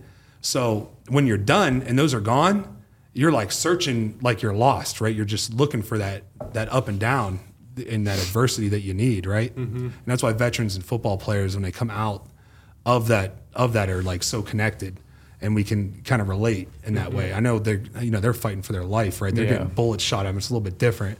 But like I said, it's all perspective. Yeah. And that's why I feel like I I have like such a platform here that I can help, mm-hmm. and I can kind of bring awareness to it. And we're gonna help. We're gonna do a lot of stuff to help football players and help veterans and kind of get us all together and create that camaraderie and put us in those environments where we can get those adrenaline spikes. and, you know, and it's and it is a huge dump when you shoot it when you shoot an elk. You know, you just want to lay down and Yeah. and go exhausted. To, yeah, you want to lay down. Yeah. Your legs are shaking. You're you know. Yeah, it's There's crazy nothing like and it. that's when the work just begins. exactly. That's my problem with elk. Yeah. the pack out and the pack out, oh, right? And like I, something about it, man. I just love it. Like I just, I, I love putting 160 pounds on my back and trying to get out of there, right? Because it is a s- absolute struggle. But when you, and that's the other thing, if you let somebody carry your pack, man, you might as well. I'm not hunting with you anymore. like you can't let somebody else carry your pack. You gotta. you can come get the, you can come get my bow, but you ain't taking this pack off me. Like you can come get my bow and maybe the skull, but that's about it. I'm carrying this earned meat that out of here. suffering. Yeah. It's Yeah. yours. off. That's mine. It- This is mine. I want to, and and there's nothing like getting to the tailgate of a truck and just Oh, the best feeling. There's nothing like and that. knowing that like finally I'm here, right? Like five five miles later, you know my feet are all burnt red and I got blisters all over it, and mm-hmm. like it's just it's the best feeling. Yeah. There's nothing like it, man. It's the the accomplishment that you, the feeling of accomplishment is just uh, it's unmatched. It really. That's why whenever we talk about okay, you're getting sacks in a Super Bowl, like I I watch as a kid, right? When I was seven years old, I watched Reggie White run around the field with the Green Bay Packers with his, and that's why I said I was like, I want to put a, I want to put a Super Bowl championship T-shirt over my pads and run around the field with a with a Lombardi Trophy. I got to do that, but didn't it? Listen, ever since I started hunting as a kid, killing an elk with my bow was the goal, was the dream, and nothing compared to that. I'm telling you, getting a sack in the Super Bowl winning the Super Bowl, running around the field with that sh- that shirt on. It didn't compare to the time to walking up on that elk and put my hands on him. I'm telling you, dude, I was like a, a baby, just tears running down my eyes. Which, which is really cool to me because more people have the opportunity to experience that elk thing. So they're going to get that Everybody, rush. everybody can. Yeah. Where Anybody that, can do NFL it. side is so rare, but like you're saying right now, that is such a special moment. That means hunting is just that much more powerful and changes mm-hmm. people's lives. Yeah. Well, the like primal, daily. the prime. So like that's the other thing. I, I've talked to Clay about this. That there's like, it's like a calling. Like uh, when I've been out of the out of the backwoods for too long, I get this. It's like I'm getting a calling, and it sounds so like cliche, right? But it's like something is calling me. I don't know if it's like my Viking ancestors or what. Like I, you know, I did the uh, the DNA testing, and I've done some EMDR training, which is like light therapy, and it takes you into like uh, past lives and stuff like that, which is crazy and interesting to me. And going back in these past lives, I was always it's I go back to like these like these Viking times where I'm like this Viking warrior and hmm. I'm like on missions to to hunt. Hmm. Like my job, my goal is to hunt. And that's why that's where sports come from. Sports all come from training to hunt. That's where they come from. It was just a bunch of hmm. dudes like, hey, what can we do for fun to like get ready for hunts, you know? Yeah. Because that's what it was all about. That's how they they fed their their entire tribes. Mm-hmm. You know, Sport. It was all sport. Mm-hmm. They, so they created sports to get ready for hunts and to test your manhood to see if you were ready. Yeah. And to me, that's what it's all about, man. It's like this primal, like bringing me right back and grounding me and making me feel like I'm at home, right? And that's where I feel at home is back there in the, in the woods. You say you say it sounds cliche, but I guarantee you, everybody sitting at the table and anybody that's listening that's ever hunted before, I guarantee you they relate because they Mm-hmm. feel the same way. I mean, as you're talking, I mean, you're doing my heart good because I feel the exact same way. I Right. Mean, I I feel the exact same feelings when I'm in the woods. You know, so I, I totally get it. I totally relate, and I think I mean Absolutely. It's Yeah. Mm-hmm. There's almost something uh, spiritual Just- about just you know there and is. connecting Really with Mother Yeah. Nature. You know, Well, it's and- like, w- you know, it's, it doesn't matter who your God is. You'll Yeah. never be closer to him than when you're out there hunting. That's right. That's The like I don't vulnerability care who it is, is but you'll just- be the closest to him during that Yep. that time out there. Yep, Yep. I agree. I agree. I was looking at that lion, one of the most impressive animals you've ever seen. Yeah. That's that's the Yeah. one thing I remember. So I've only ever done it one time, and I shot a big tom. Not, I mean, it was a big tom. It, it's a book tom, but um, I remember walking up underneath that tree and seeing the lion in the tree, and just thinking like that was the overwhelming feeling I had. Was that is one of the most impressive creatures I've ever seen in my life. That's how it felt when I went to full draw on him and I, like being exhausted, right? And just barely able to stand. Because, like I said, I would stand up and I couldn't take a step without my legs locking up. I couldn't walk. There was no walking. Like, I crawled backwards down the hill with him on my back because Yeah. I couldn't walk. So when I pulled my my bow back, I was like, "Holy shit! Like this is incredible. That Yeah. thing is, you know." And it's the way they look at you, like they're look.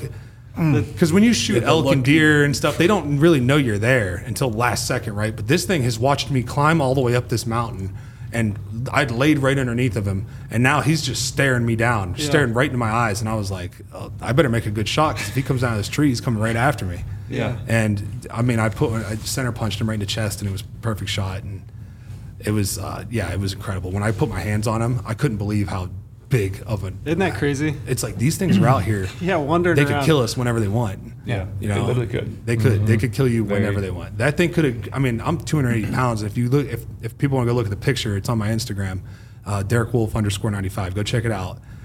I'm. It, there's no photoshopping this. We're on the side of a mountain, right? He and Alex is just as tired as I am, right? So he's like, just pulled the phone up and took a picture of it, and you know, not realizing what was going to come from it, but you know, I'm holding this lion, and I mean. It made you look little, man. Dude, I mean, I- that's I hard was gonna say, guys I mean- that run a lot of lions. I mean, they'll say that a hundred, you know, that a, a giant cat, 170 pounds, 175 Well, this thing was 173 pounds. I- I was- gutted. I was gonna say that cat looked every bit of it. I mean, that's one of the biggest cats I think I've ever seen. Eight and a half feet long. We measured him out at eight and a half it was feet. a, a big To make lion. Derek look small, Yeah. yeah, that's a Yeah. big animal. Just Yeah. knowing how big you are and how how small that thing made you look. Well, when I was grabbed the Big first old thing I pumpkin grabbed head. on him because the well thing I shot him and then I just like fell fell down right. Yeah. And then uh then Alex like takes off running down down the hill. He's like, "Don't let the dogs go yet. Now keep them leashed up." I'm like, "All right." And he runs You're down like, there. He's "All like, good." You know how I, I, if anybody's, if anybody's ever hunted with Alex, this dude is hilarious. Like he's he's he's awful. He's very high strung. He's high strung. Has no patience for no the patience, people with him. No patience. But like like you like you were talking about Lorenzo coaching you. He was doing the same thing. He's come on, one more push, you got it. And I'm like, I'm no, I know, call you out. I know, I got it. yo. He'll call you out, and I'm cool with that. Like sometimes you need it, right? You need the little kick in the ass to keep, to keep going. And um, like I said, I just slid down there to him. I got the I got the, the leashes on the dogs, and I let the dogs run down there to him. Or I got the leashes off the dogs and let the dogs run down there to him. He's like, "We got our big Tom down here, buddy. You know, he's, he's huge. Wait till you see him." you know, he's freaking out. He was so fired up. And then I get down there, and the first thing I did was grab him by the paws, and I couldn't believe because I got big hands. You know, it's 11 and a half inches from finger, from uh, the tip of my pinky to the tip of my thumb. It's 11 and a half inches, and his paws were like fitting right in there. Holy you smokes. And they He's a were. tank. He yeah, was, you know that because they, they measure that in the NFL. Yeah, right? they measure it. It's Just it. the weirdest thing to me that they Yeah. do, but they must have some kind of. Well, of it's data. like that- a if you, if anybody's ever been to a stock show, it's the same. The, the combine is a stock show. I mean, they walk you out there in your underwear.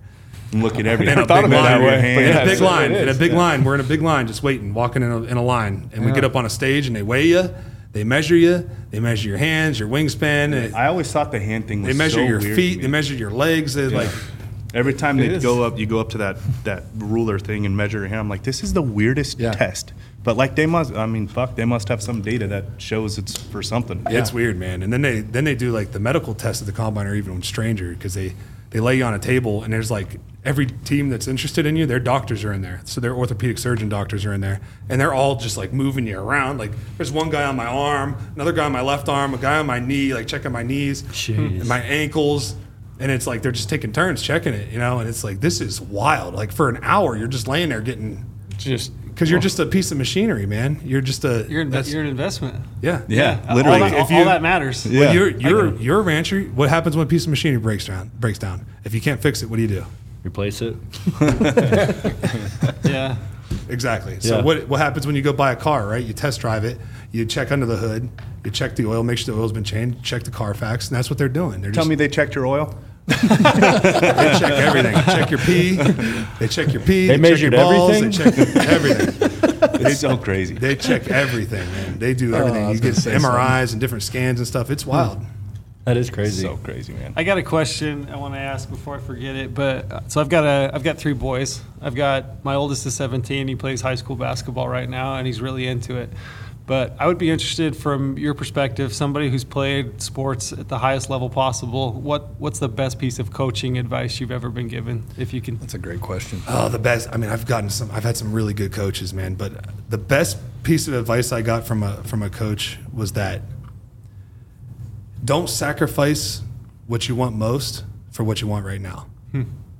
And it, to to make sense of that is like you know, for example, right? You have to sacrifice. Mm-hmm. Right, so when you, especially in college, when you get to like the college level, all of your classmates and all of you, even your teammates, are out fucking around, partying, hmm. and you know, doing shit that they shouldn't be doing, or Being- really like all the other other college being kids your get to experience. But kid. you have to just don't sacrifice what you have in the long run, what your long term goal is for what you want right now. And that was like the best piece of advice I ever got because it just stuck with me. And Loren Landow told me that, mm-hmm. and he was, you know, he told me that the year the year before I was going into a contract year, we won the Super Bowl. I got a big contract. He told me that because he saw that I would, I had a little bit of wild in me. I was a wild. Ask any of my team, I was fucking wild. Like I can only imagine. Like I would work hard, but I played even harder.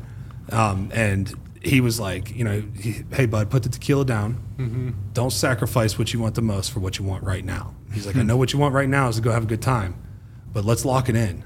Like let's lock it in for this off season and let's put it together and let's go win a Super Bowl. And I was like, all right, let's do it. And that was like, and then I, that just stuck with me. And now I kind of, it's just rolled with me into into life now. Um, that you know, I'm not going to sacrifice right? I'm not going to sacrifice my marriage for this one, you know, Je- Jezebel, right? Like I'm not going to do that. I'm not going to sacrifice my family for this one little piece of, pr- of of fun, right? It's just it's stupid, and that's like the best piece of advice I ever got as a player. Um, long term perspective. one time, Peyton did tell me, the more plays you, the more. My rookie year, Peyton Manning told me, he's like, the more plays you get, the more pussy you're gonna get. Peyton Manning said that. Yeah. he was like, he's like, Dude, he so comes don't- across He's like, so, like the yeah, button up, huh? yeah, Yeah. he's all buttoned He- yeah, up. he was, but he he's buttoned up, but he's he likes to have fun. You know, kinda- he's like yeah. he's like, listen, man. He's like, I know you guys want to party. I know you want to. He's this is at like a breakfast, right? We're like at breakfast, and he's like, I know you like to. I know you want to party. I know you want to have fun. He's like, but listen, let me tell you something. The more plays you make, the more girls you're gonna get. You know, and that's and I was like, all right, you know, that makes sense. It makes So- total sense. so and he was right, you know, Yeah. and he was right. You know that that's that's the way it goes. But but then once you get a fit, that's the crazy thing is the transition in the league is coming in as a single guy and your first four years, then transitioning into a married guy with a kids and a wife. And I can't like, imagine. It's a whole different life. It's a whole different life, man. It was it it changed my world.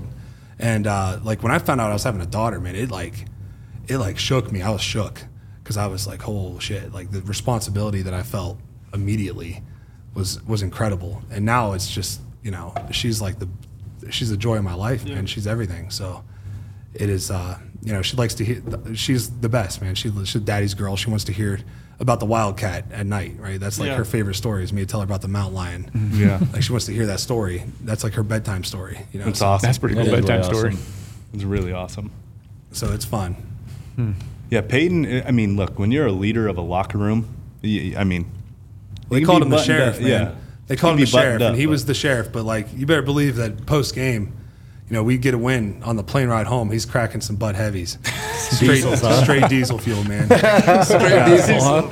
Yeah, and he's a, he's a good old boy from New Orleans. You know, he's he's a he's a Southern boy at heart, and he just likes to have a good time and, and wants to win. He's a competitor no matter what. I don't know if, if anybody watched the the Pro Bowl flag football Pro Bowl this year. He was like legitimately pissed about Oh, the, yeah. the last Oh, the yeah. last play. You know, like and that's real. He really cares. Like, he does not want to lose. He coaches hmm. his son's youth football team. Right, and it's like intense coaching out there. I can, yeah, I can would only like they have like meetings and stuff on the like with the coaches, like little league football, you know. So, That's so awesome. he he's like the mo- he's like, like as far as a competitor goes, like at the highest level, this dude did everything like a professional. Like he would watch film in the cold tub with his helmet on, stuff What? like that. Yeah, yeah. He would He'd be pretty wild to see. We played Yeah, a in a game. cold tub with the we helmet. lost to get we lost to the Ravens in uh, 2012 in the in the playoffs. They went on to win the Super Bowl, but we lost to them, um, and it was negative 14. It was freezing ass cold out there. I mean, we were all frozen. And so the next season, in training camp, he had a bucket of ice, ice water, like out there, and he was like stick his hand in it and hold it there for like 30, 40 seconds, and then snap the football, catch it with his hands ice cold, and throw it. And that's Just to practice for those moments. because he was like, I need to practice that. And like, I need to practice my hands being cold. Hmm. That's the kind of guy he was. And I it was just to be shit so around that, to be that. around that, just like, yeah. and his level of you. preparation and the way he practiced, like, And these are the little things that, you know, unless you have access to, to people like yourself that have witnessed it firsthand and can sure. share, these are those little nuggets that you, you don't Yeah. ever get to see, right? Yeah. Oh, this is You the know, good shit. I'm is sitting here just beaming. Yeah, this is this is- fantastic. yeah, I I know, it's love this stuff. yeah, it's, I mean, amazing. it's, I, I got to be around a lot of really just unbelievable Hall of Fame caliber players uh, that are, you know, first ballot Hall of Famers. DeMarcus Ware was another guy, like I mentioned earlier. This dude, I mean, every little detail was just like he would watch the he would watch the quarterback on how what like like when a quarterback snaps a football, they'll do this, they'll stomp their foot.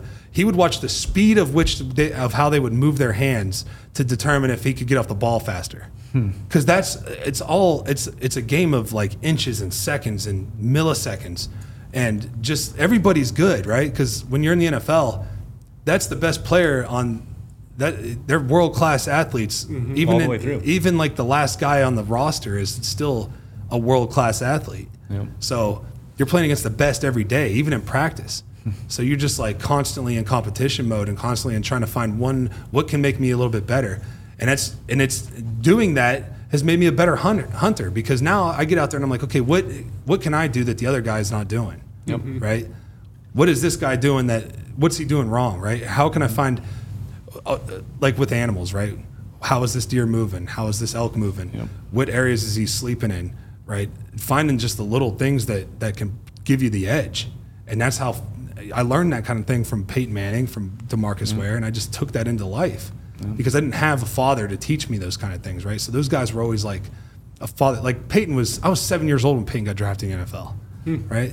So his first year in the league, I was seven years That's old. That's fucking crazy. So I looked Seven at him as like old? he was like a father figure, and he's like been a great friend to me still. Mm-hmm. And they, that was you know how we talk about guys that like like I talk about Tom and how every teammate of his never has anything bad to say about him. They're always mm-hmm. it's all Tom is like a guy. He's one of the guys. And it's being relatable. I talked to you about that about why that's what makes you such a great leader is that you stay relatable You you are so relatable to the rest of the to the rest of your business and your company that you treat everybody the same. You talk to everybody the same, and that's how Peyton was. He treated every he treated the 53rd guy on the roster just like he treated his starting running back or his starting receiver. He treated everybody the same, and that's like to me that's like the sign of a good man, right? How do you treat the guys that that can't do shit for you, right? Yep. Yeah. Yeah. Well, look, I, I mean, the way I, the way I am and who I am, it doesn't matter if I was Elon Musk. There is still nothing more than I would love to just go hunting with us. You know what I mean? Even right. if I was on that level, like, so I am, I am the consumer within the industry. You know what I mean? Yeah. Like I, I am that at heart. That's literally who I am. That's why this is such a good, great and company. I like, and I, I don't have an issue with with that. I don't want to be known for anything else than just being like a guy who can show up hunting and we go hunting. You Yeah. know what I mean? Like that's it. That's all I ever cared about. right. That's it.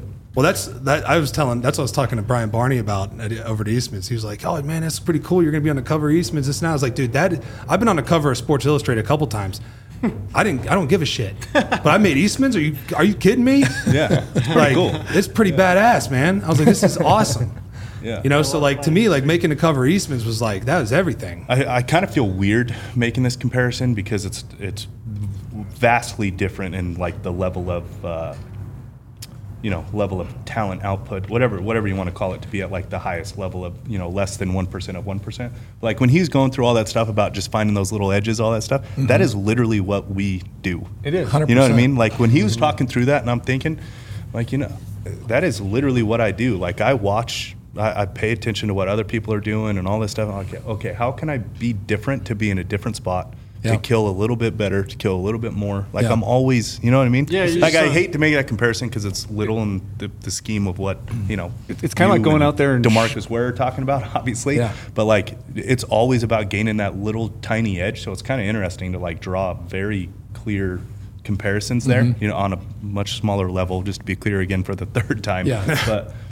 Like it's, it, you know, always looking for that edge. Always, It's like, it doesn't change. It's literally going out, shooting your bow in the wind. Yeah. Shooting Yeah. your rifle in the wind, trying to dope everything. Because Yep. you know that hunting situation, it's not going to be dead calm like you practice every single day. Exactly. That's why I hate shooting at ranges. I can't Yeah, stand it Because you shoot perfect. it. Yeah, Your, every your time. Mm-hmm. adrenaline's not going. You're not running up a mountain really quick. That's why I like going out to a 3D range and like maybe I should run to the next target really quick because I know when I'm hunting, I'm going to be running up that mountain Yeah. chasing that animal. Yeah. I need to do that I'm exact glad, same you, thing. I'm glad you're, you're mentioning that because you don't even need a 3D range.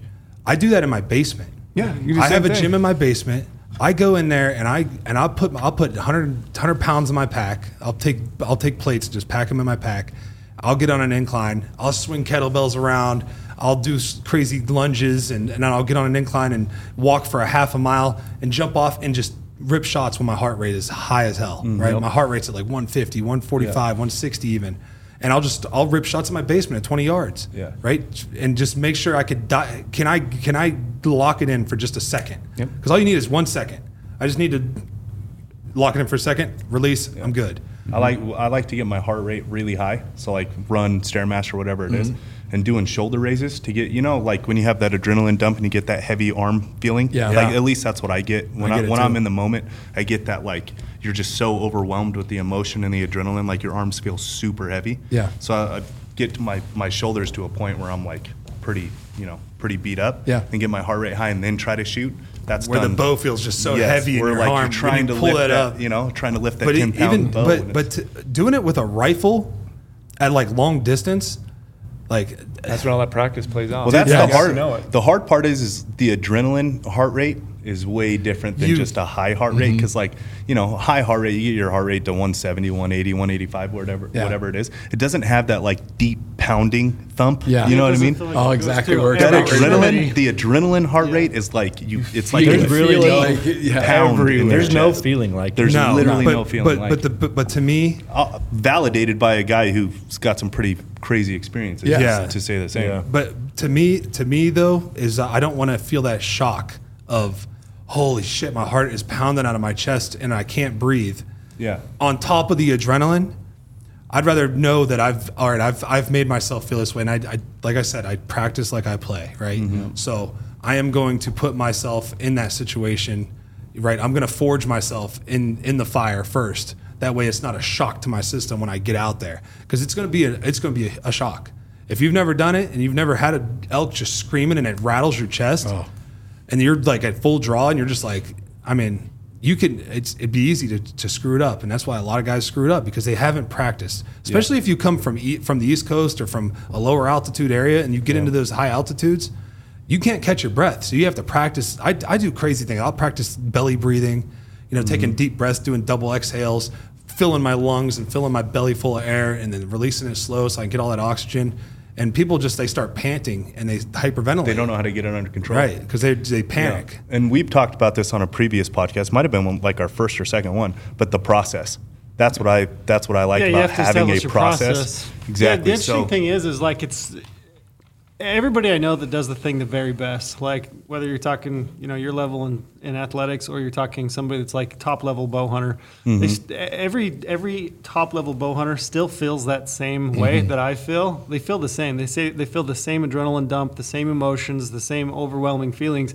It's just they've developed the ability to to Control handle it. to control it, to navigate it. It's not That's- that they don't feel it; they do. They just can handle it. that's the, the process for me is what helps me manage that. Yeah. Like I have my process. Like I carry my bow release in the same spot. I have the same Yep. Yeah. the same process every time I go into kill mode. It's the same. I do the same things. You know, same steps. One, two, three, four, five. Yep. You grab the bow release, hook it on, take the deep breath, settle the pins. You know, like Mm-hmm. it's always the same thing. And a perfect practice makes perfect. Right. Yep. Practice doesn't make perfect. It's perfect practice makes perfect. Yep. That's why I can't stand going to the range.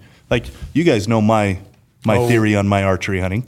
It- It's definitely interesting. Uh, Very interesting. and I and I have, It- I- but it works for you though. it does work for me because I don't want to develop range practice or like range process, right? So, I, I I truly believe the only way to get good at killing is to kill. Yep. So, like mm-hmm. my biggest advice to everybody always when they ask about you know hunting, like those guys we ran into at the Western Hunting Expo, and they were mm-hmm. asking about getting into, they had moved out west, and they were asking Trail and I about how Yeah. to get good at it. Said pick up any and every tag you can. Doe tags, cow tags, doe antelope tag. It doesn't matter Yeah. what it is. Mm-hmm. Just go practice killing because it's like the only, it's your only thing. It's Yeah. like the only way to actually get good at that. Yeah. And so when it, bow season for me, I'll only shoot my bow once a week, maybe. And I'll only shoot, you know, maybe a quiver of arrows, maybe six, maybe 10 if I'm not shooting great. And I'll try Mm-hmm. to like fix that last little bit. But I don't want to develop a range practice Yeah, or a range mentality. process, that, Yeah. right? Like I don't want to get good at a process at the range. I have my process in when I when I hunt, and I don't want anything to start like interfering with that. And it's worked for me. Yeah. Like Well, I haven't a- developed any I'm- any Yeah, like you don't. There's shoot like a targets. transition no, I too don't. that sh- I don't shoot targets. I'll I'll shoot like I said once a week going into a big hunt. Like I'm going to try to kill a couple and a couple. You know, I have a stone Yeah. sheep hunt this year. I'm going to try to kill it with my bow.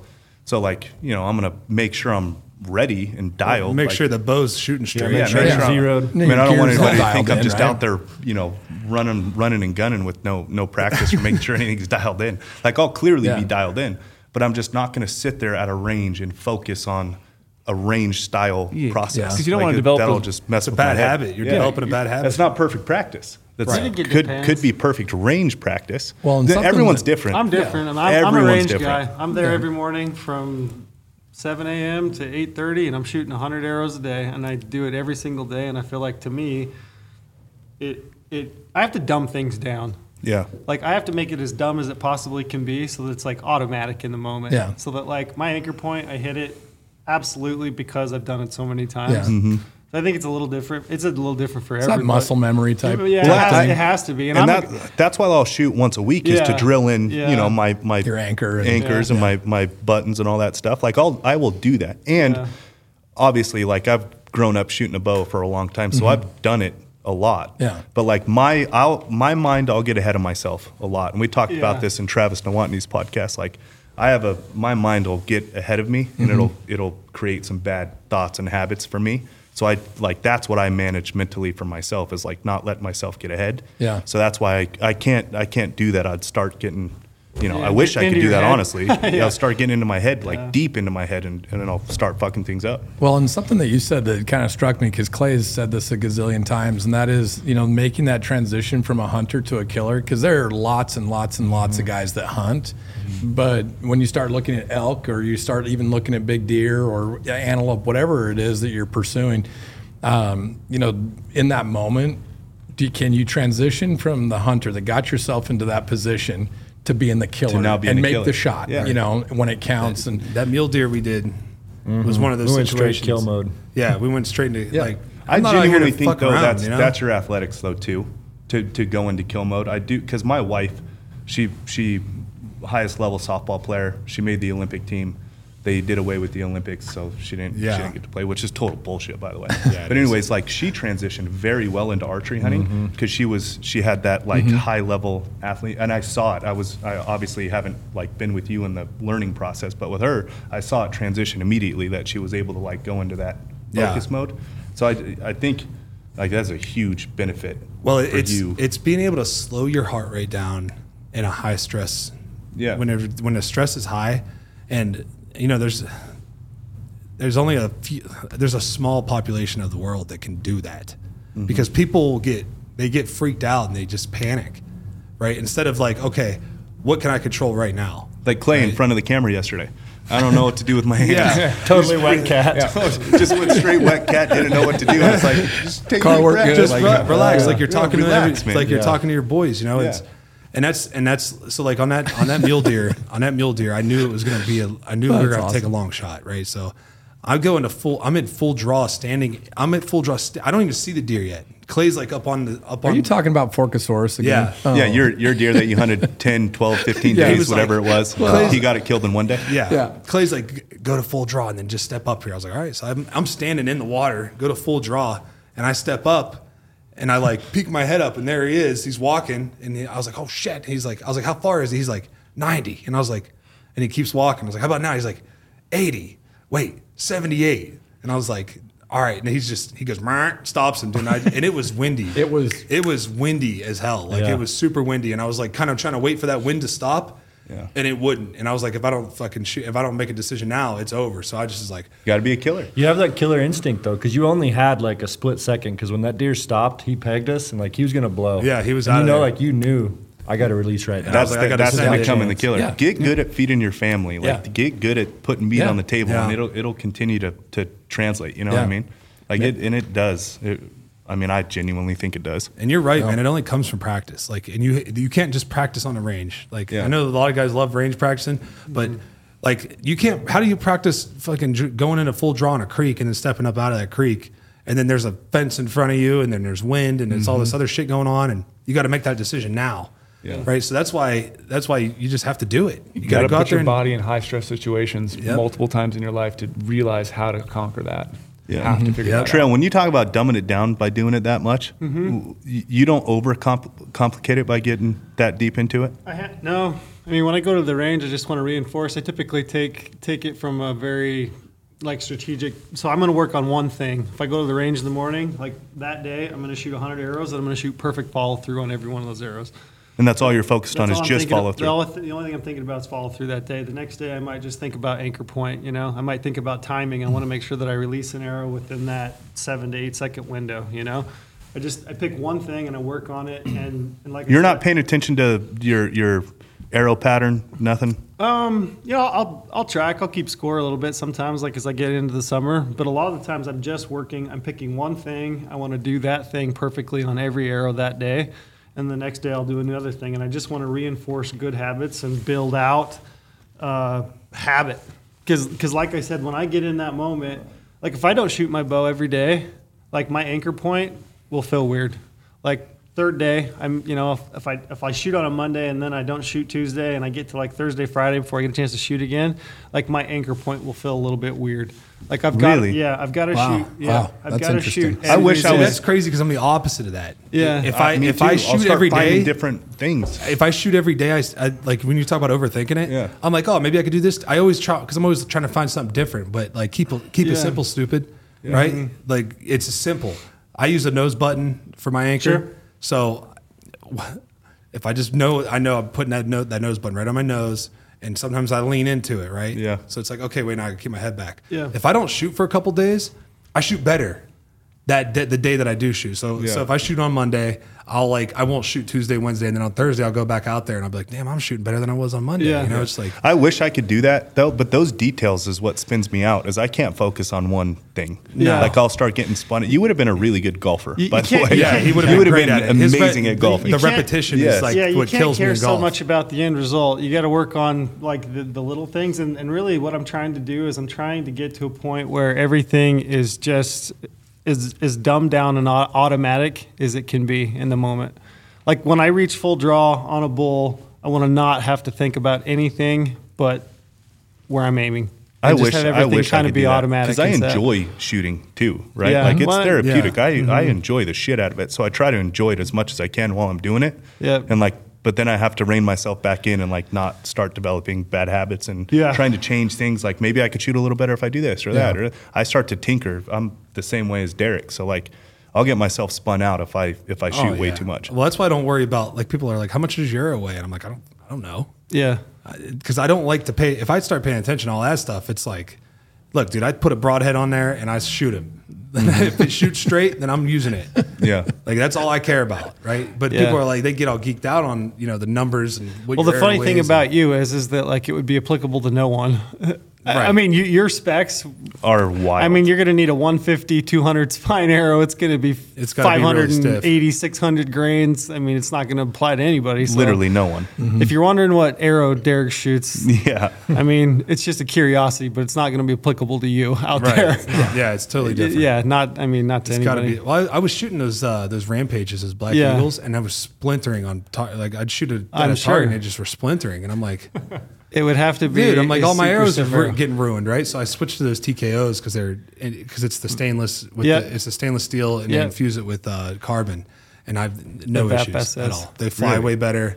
Um, I also, you know, I don't want to like you know shit on another company, but I was shooting a Mathews Atlas, and I felt like if I shot that thing like six or seven times, that eighth or ninth shot would be different. It was like, what is going on here?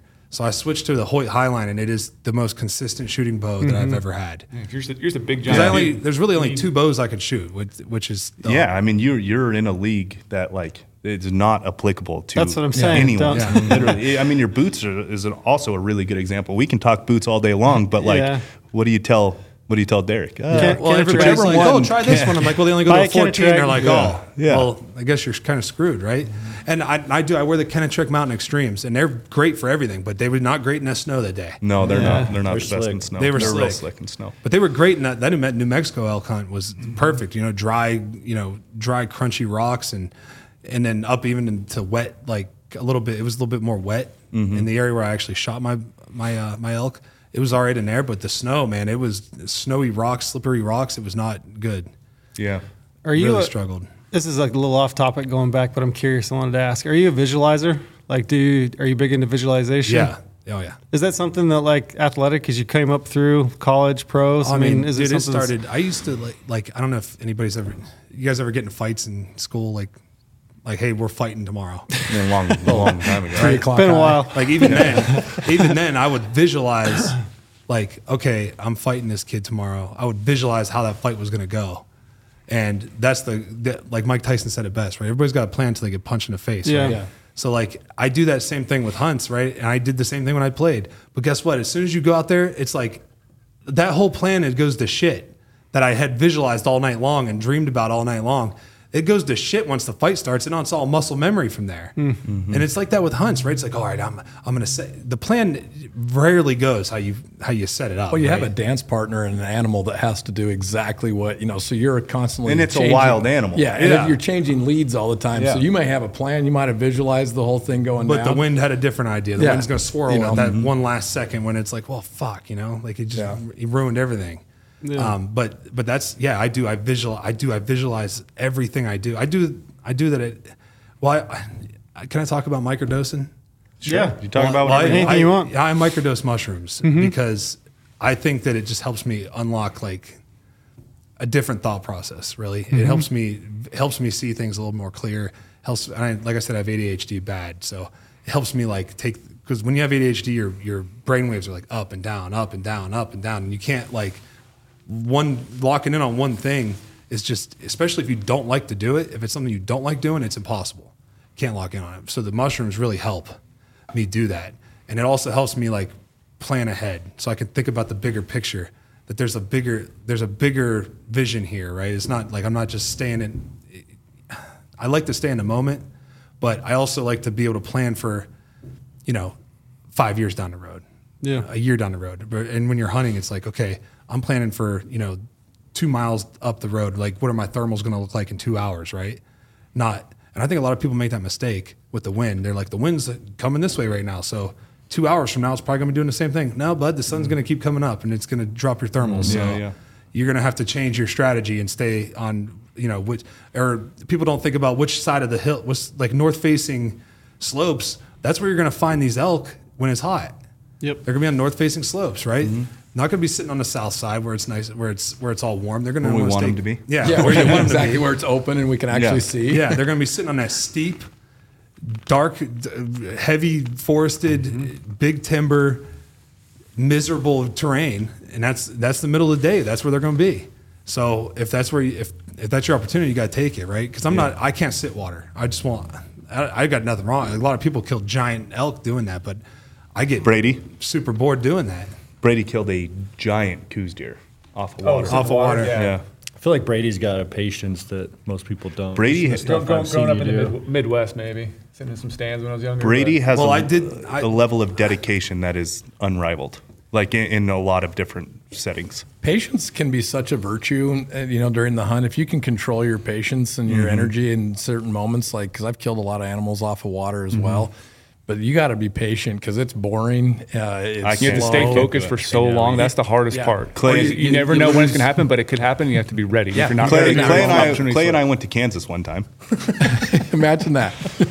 We went to Kansas. really cold in December. So, like I said, him and I, you you know, we're always looking for a reason to hang out, Yeah. but you know, it's few and far between to, to find those reasons. Right. I mean, it start it took him starting another business to come see me in Las Vegas. Imagine that. I'm supposedly his best friend, but you know, it, it took Apex. laying to it bring on pretty down here. good, bud. Yeah, I, I'd never let him live this down. I'm always out in Colorado, always stopping by, always, but I am hunting. So, anyways, working, you know? so yeah, right, right. so uh, him and I planned to hunt in Kansas because it was December. Right. It was it was post all his stuff. I found a little opening in my schedule. I'm like, yeah, let's just let's go do this, right? So we found a place in Kansas, went out there together. We're in hunting camp finally. That was our first time, like both being in a hunting camp, right? Yeah. With both with tags, and we was sitting tree stands, right? It was the total, you know, whitetail setup. Sit Yeah. tree stands, wait for them, sitting over big open plots, sitting over you know pinch points, all this stuff. Mm-hmm. The first was it the first day? First day. Was that the first day? So you're talking about what I think you're talking about. Yeah. So the first. well, what's the other thing you could be thinking Well, about? I mean- I'll, I'll let you take it because you're the No, one. that I'm just. screwed Are me you going over. with the cold or Yeah, well, that and us just leaving. the actual leaving the whole hunt? No, no, no. Or that morning. That morning. Yeah. Yeah, I was already out of the tree when he was texting me. I was like back at the pickup, sitting in it. no, so so we're we're out there. It was my like first true like tree stand experience. Yeah. You know what I mean? And so we're out there hunting. It's it is cold. I mean, like beyond cold. So there's there's the humid cold, right? And then there's the cold that like we deal with Yeah. third, fourth that's, a, season. right? that's a whole different wet level, man. Midwest, That wet humid, cold is different. Oh, that's a different cold. deal. That Kansas, So- Nebraska cold is and our else. our like Right our the bones. layering gear doesn't it doesn't work. You know what I mean? We learned very quickly it, No, it doesn't doesn't. work, or you know at least I did. Shit, I being born and raised in Las Vegas, like I don't I don't deal with cold ultra well, Yeah. especially the wet cold.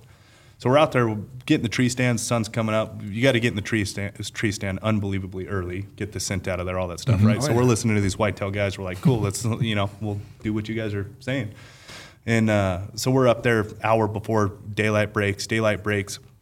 And hold It's on, like- I'm gonna stop you because right when that sun, right when Oh, the sun that's the comes up, that's when day. it's the coldest. The oh. coldest point of the day. so cold. And so like 30 minutes, 30 minutes into the hunt, I text Clay. I'm like, bro, I am freezing my absolute nuts off right now. Like I, I'm I- playing there's it off no like way. I'm hard ass. Yeah. Yeah, I'm like, oh, dude, just tough it out. There- I'm like, there's Oh, no shit. way I can shoot right now. There's no way.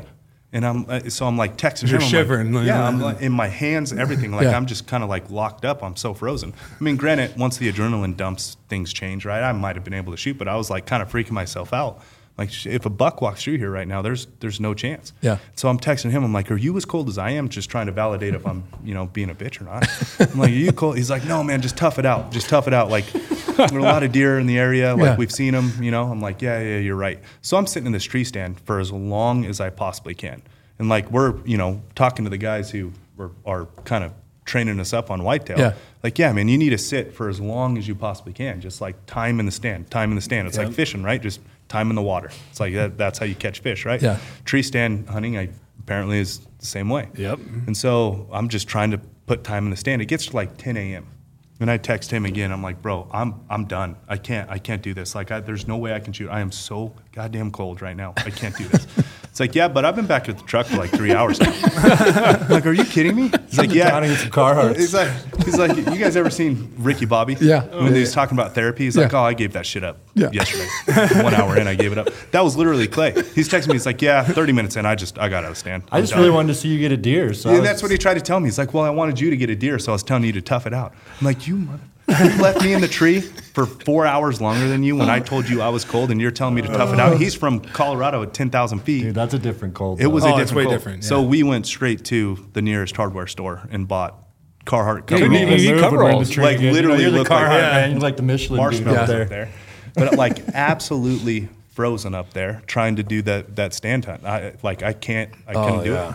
It's not fun. I use a tree didn't- saddle. I didn't enjoy that. Mm. That's how I hunt whitetails from a tree saddle. That would be fun. Warm, you know, warm. I could do. It would be fun to kind of have the freedom to like. Kind Yeah. of stalk a little bit, get A in, lot more get, mobility. Yeah, Well, yeah, because and like stalking it a only little takes bit too. ten minutes to pull it, you know, mm-hmm. and Well, it's not and like a lock on where you have like to. Yep. everything I've ever watched with with saddle hunting, which is super mm-hmm. interesting to me, which I really want to try it. It's like you actually you scout them and stalk them quite a bit until that last you know twenty five percent, and that's when mm-hmm. you go up in a tree. Yep. So you're still kind of like doing that spot and stalk, breaking mm-hmm. up the monotony of, of Yeah. just sitting. Yeah. And then you you know when you're going up in a tree saddle, like you're you're in a spot, you're in the spot. You know, Yeah. it's like that last twenty five percent that needs to work out.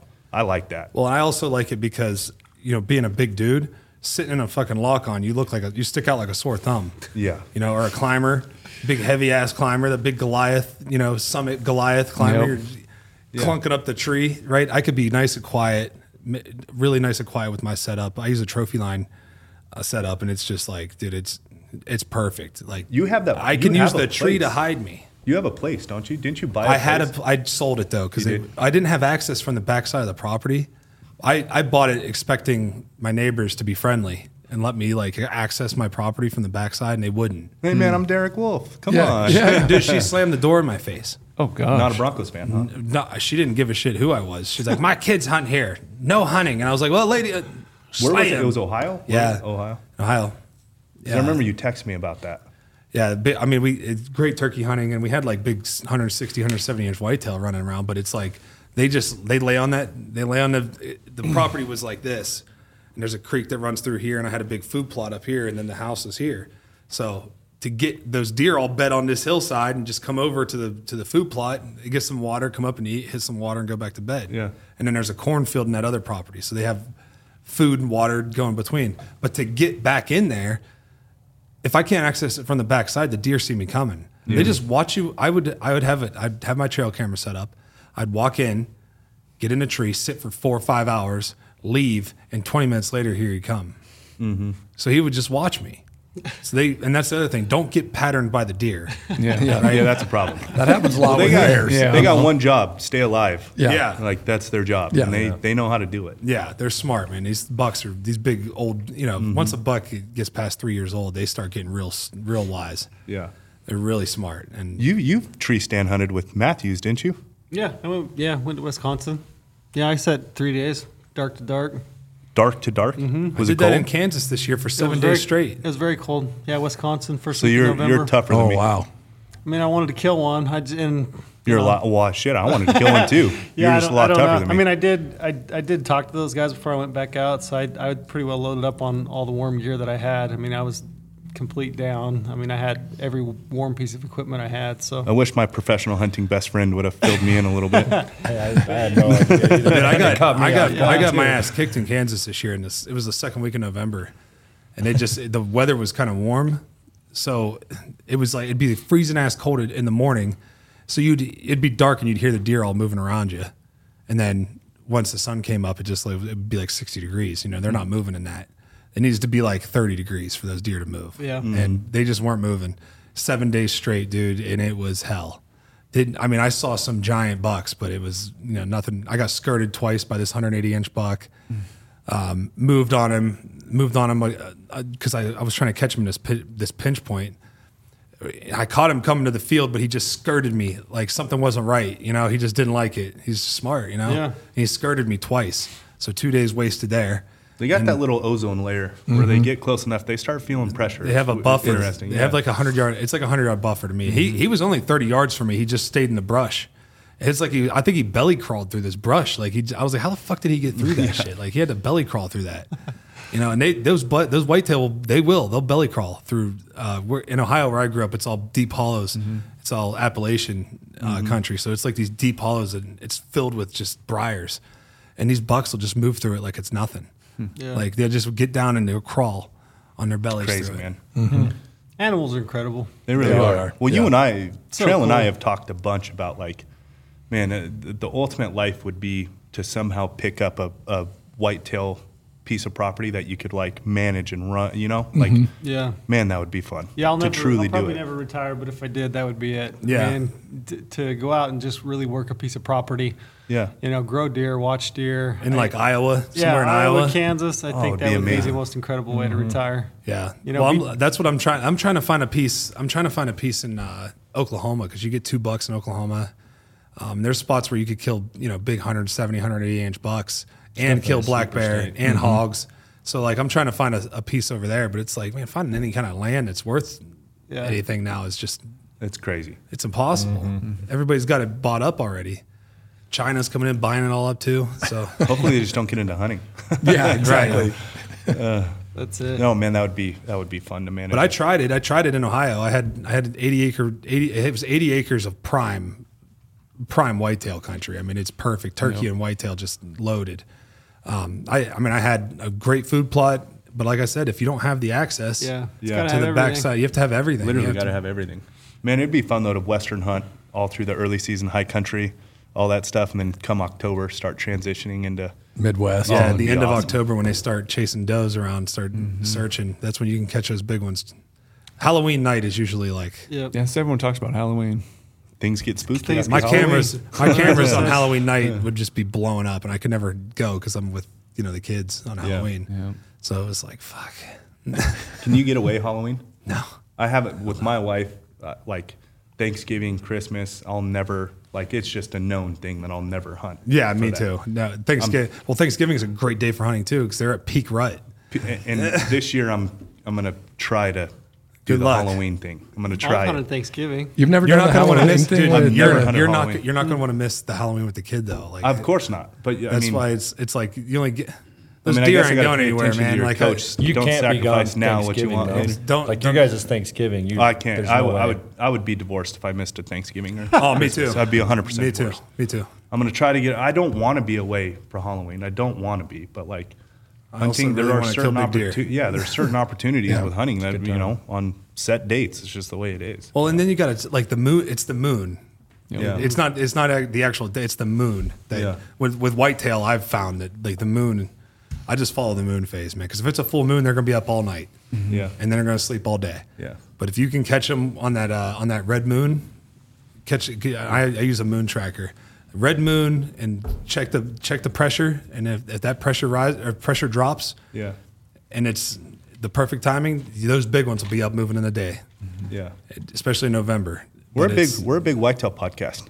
How about that? we're a big whitetail Well, podcast. whitetail- Didn't see that coming. We got, if you grew up in the Midwest, of man, know nothing big, about you- Nothing whitetail. about the moon shot Five you're talking about? I've hunted them. everyone I've that. hunted 'em You one run time. You know exactly. Everybody knows when, what the moon's doing. Everybody knows, like these old timers. Like people talk about all this camo and all this and that, but dude, these old timers where I grew up, they wore fucking Wranglers and red flannels and We talked about that Marlboro all the time. Reds. Yeah. they You smoked go- Marlboros and cracked freaking uh, Busch Lights out in the Yeah. in the woods. Bush and, lights. and all they and Now they, they would keep a feather. They would keep a, s- a feather on a string outside their bedroom window, and they'd wake up at four in the morning and look and see what way that wind was blowing. If it wasn't blowing the right way, they'd go back to sleep. Yeah.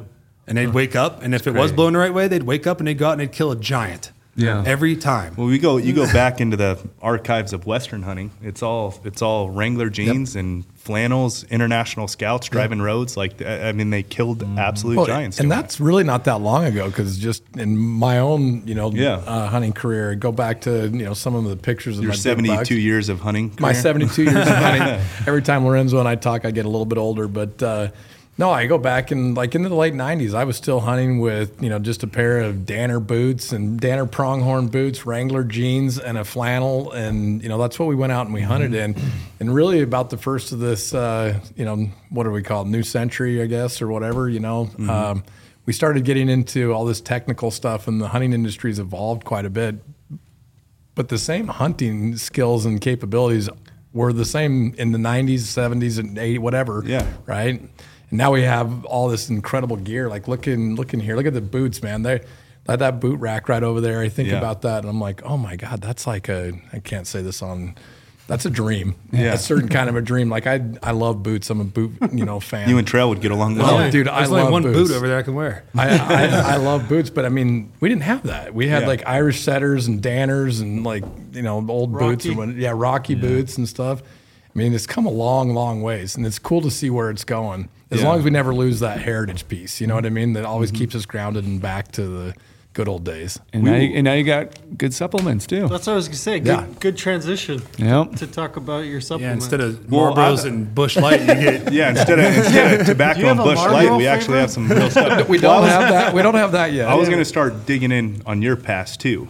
because you have a pretty interesting past as well, just with what you did. yeah. Scientist. no, I'm not a. I'm not The a scientist. scientist. This is why I like to make him sound older. He's a than he man really of all is. trades. He really is. Distinguished gentleman. You know, You know this guy. This guy does business deals in fluent Spanish, no problem. Sí. It's incredible. Bueno, yo puedo hablar español si quieres, entonces vámonos, Where'd you learn to speak Spanish? I lived in Spain for a few years, but growing up in, uh, it started when I was a kid. Did you ever Uh, kill ibex when you lived over there? No, uh-uh. no, I Just was straight over there. Yeah, just straight work stuff, and so. Um, but no, it started when I was a little kid. I grew up in southern Idaho, uh, out in the ag country, Mm-hmm. and so most of my friends um in Marcy, Nampa, and Caldwell area in Idaho, they were uh, well, they were you know migrant kids, you know, and so I started learning a little bit there, and then I studied all through high school, and uh, had an opportunity to go and live in Spain for a couple of years, and I took that opportunity and uh, took it serious. You know, I was with a lot of other Americans uh, while I was there, and you know, it's kind of a sad thing when I look back on it that I took it really serious and tried to learn the culture and the language and, and speak with uh, with them in their native tongue. And that was in the late 90s, mid 90s. And ever since I came home, I made a commitment to myself I wasn't going to lose it. And so throughout my career professionally, I've had the opportunity to you know, not live full time, but spend better part of a year or two and three in Mexico, uh, Ecuador, uh, Costa Rica, you know, working and helping uh, companies develop their markets down there. And so it's been a real blessing. Yeah. I actually love it too. I love going to Mexico and hunting with these guys, and there I'll just sit there and like, It's the best. I, yeah, That's what I was talking to about with with you guys. If you go down to Mexico with somebody who's fluent, they appreciate it. Oh, yeah, that's do. awesome. They I've got buddies that uh, like speak Spanish. Same thing. I mean, you're out on the mountain, you run into a sheep herder. Most Yep. of those guys are, are you know Spanish speaking. And you roll up to them, and if you could speak to them in Spanish, they'll relay all kinds of information to you. Every big buck, every big bull. I mean, they've spent the entire summer out there. Yep. They know the landscape as well as anybody. They're a wealth of information, but again, you got to have the ability to like connect with them. Yeah, and yeah, speak absolutely. Spanish. Get great. in, your background though. Get into like what you did because I know it, but I want they don't know it. yeah. And I want other people to know it. No, I, um, you know, after coming home from Spain, I finished uh, school in the University Wait, of hold on, hold on. Before can, can we take a piss break? Yeah. Yes. Yeah. I- Absolutely. I, don't want to Thank like God. interrupt Thanks you. for No, no, saying no, it. you're good. I got you're a good. piss bag. If we I'm gonna- can't, I'm I'm gonna gonna go All where right, I we'll be back. We'll be back in just a second. Yeah, yeah, All these thank guys are got pregnant bladders. All right, so we're back from the pee break, and you were getting into your history. Oh yeah. Uh, where were we at? Were we talking about? Uh, oh, We, we my- determined that you spoke Spanish. See, see, see. Very, very well, well. played. Well played. uh, yeah, no, I, I do speak Spanish and I enjoy it. In fact, like we were talking about uh, being able to speak Spanish out here in the West, there's a lot of like sheep herders and stuff. It's been a blessing to be able to, you know, communicate with those guys. They uh, they spend more time on the mountain than anybody can. So, yeah, they've helped me kill a lot of elk. How'd, no- you get, how'd you get into this? Yeah, your what what is your your history in So it's kind of crazy, man. Like when I was a kid, oh, thank you. Um, I never in a million years would have thought that this is what I was going to do for a living, you know, um, work in the what we call the nutraceutical industry. Um, never thought that that's where I'd be. I moved to Utah. Uh, I went uh, and finished my undergrad degree at the University of Utah. And um, kind of a joke inside of the state is that, uh, you know, the Wasatch Front's considered Vita Valley um, as a percentage, a large piece of. You know, the state's uh, GDP is derived from manufacturing and product development. And uh, just so happened my first job right out of college was with a, a large organization in the industry. And I had an opportunity to start, you know, kind of growing and learning. And I was always on like the back end side at the beginning. Um, and so I was doing like systems and administration, and you know, it was like right at the beginning. This is how old I am, Lorenzo. We can Yeah, bring this up again. exactly. Um, but this was before web e-commerce was even really a, a, thing. thing. and so that was actually my uh, responsibility for the company that I worked for at that time was to help roll out a, an e-commerce platform. But anyways, my interest uh, in it continued to grow, and I had an opportunity in 2003, 2004 to go to a little tiny essential oil company of all things. And I know I'm here. I'm on a I'm on a man cast here, and we're talking about you know cool things like hunting, and I've got a Super Bowl champ sitting right next to me, and uh, yeah, I'm the essential oil guy. I mean, that's really he's really tough, guys. You know, yeah. So we were doing essential oils, and You're talking about your nightly skin routine. yeah, I had a great. I mean, as you can tell, I'm 72 years old. I'm still glowing. I might be a little gray. No but, crow's uh, feet whatsoever. no. Uh, and so I did that for uh, nine years. And during the course of that time, I did everything inside the company, and I learned uh, an awful lot. It was it was really a great blessing. You know, I was a young kid, uh, and looking back at some of the stuff that I was able to do. Um, like crazy adventures, spent weeks in the Amazon living with natives, you know, looking for botanicals. I mean, at- where else can you do this kind of stuff? I mean, oh yeah, That's pretty cool. yeah, I mean, just absolutely, you know, crazy adventures, and you know, um, and I got to do those kind of things with the owner of the company. Um, but at the same time, he empowered me to, you know, lead and run the organization as a whole. And during the time that I was there, um, we took the company from, you know, a few million dollars a year in sales to when I left, uh, we were at a half a billion in sales, and so. Um, and it was an incredible experience, you know, absolutely phenomenal. But the the biggest takeaway that has stayed with me is my love and passion for natural wellness. And um, you know, I, I left there. I helped start a, another essential oil company that uh, we merged with uh, another large, you know, company in the organization or in the industry. We did that um, for seven years, and I had a lot of success with that. And that was spun off and sold in, uh, in 2019, 2020. And since that time, I started taking all of my knowledge, my relationships, and helping to develop, you know, products inside the industry for large large companies. You know, um, we have you know several SKUs with you know very large organizations uh, inside of the nutraceutical industry.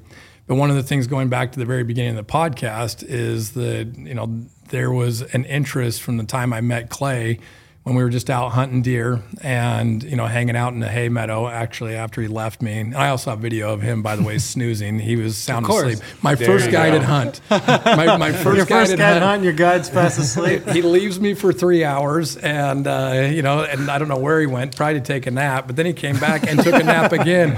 And i have video of me going and here i am with the clay hill and uh, he's currently in hibernation mode you know. But anyways you know going clear back to that time you know, he was started to ask me tons of questions about it. And one of the things I love about Clay, he's super inquisitive. He asks a million questions, and he might be one of the most well-connected people um, as a guide outfitter. He's crossed paths with you know some of the the biggest swinging dicks you know that uh, the country has to offer, the industry has to offer, and because of that, and it, he is who he is.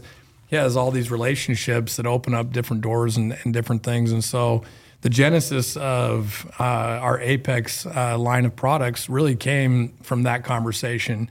And through that evolution, um, which is another reason why we call it Apex Next Evolution, is really because of the fact that we're always striving and we want to push ourselves. What's that next evolution? Because if you're not evolving, you know, I, Derek, you said something earlier about complacency, right? Um, it can become a disease. And so, uh, you know, if we can be putting good fuel into our body and in the industry in general, uh, there's like a good, better, best, you know, kind of. Um, uh, methodology to developing products. And unfortunately, you know, there are compromises that have to be made. You're either a badass branding company and you, you know, sh- you skimp on the ingredient side or the product side, or you're a badass um, product company with not a lot on the marketing side. And so your traction and your placement in the industry, um, you know, may, maybe either slow or non-existent, if that makes sense. Yep. So Yeah.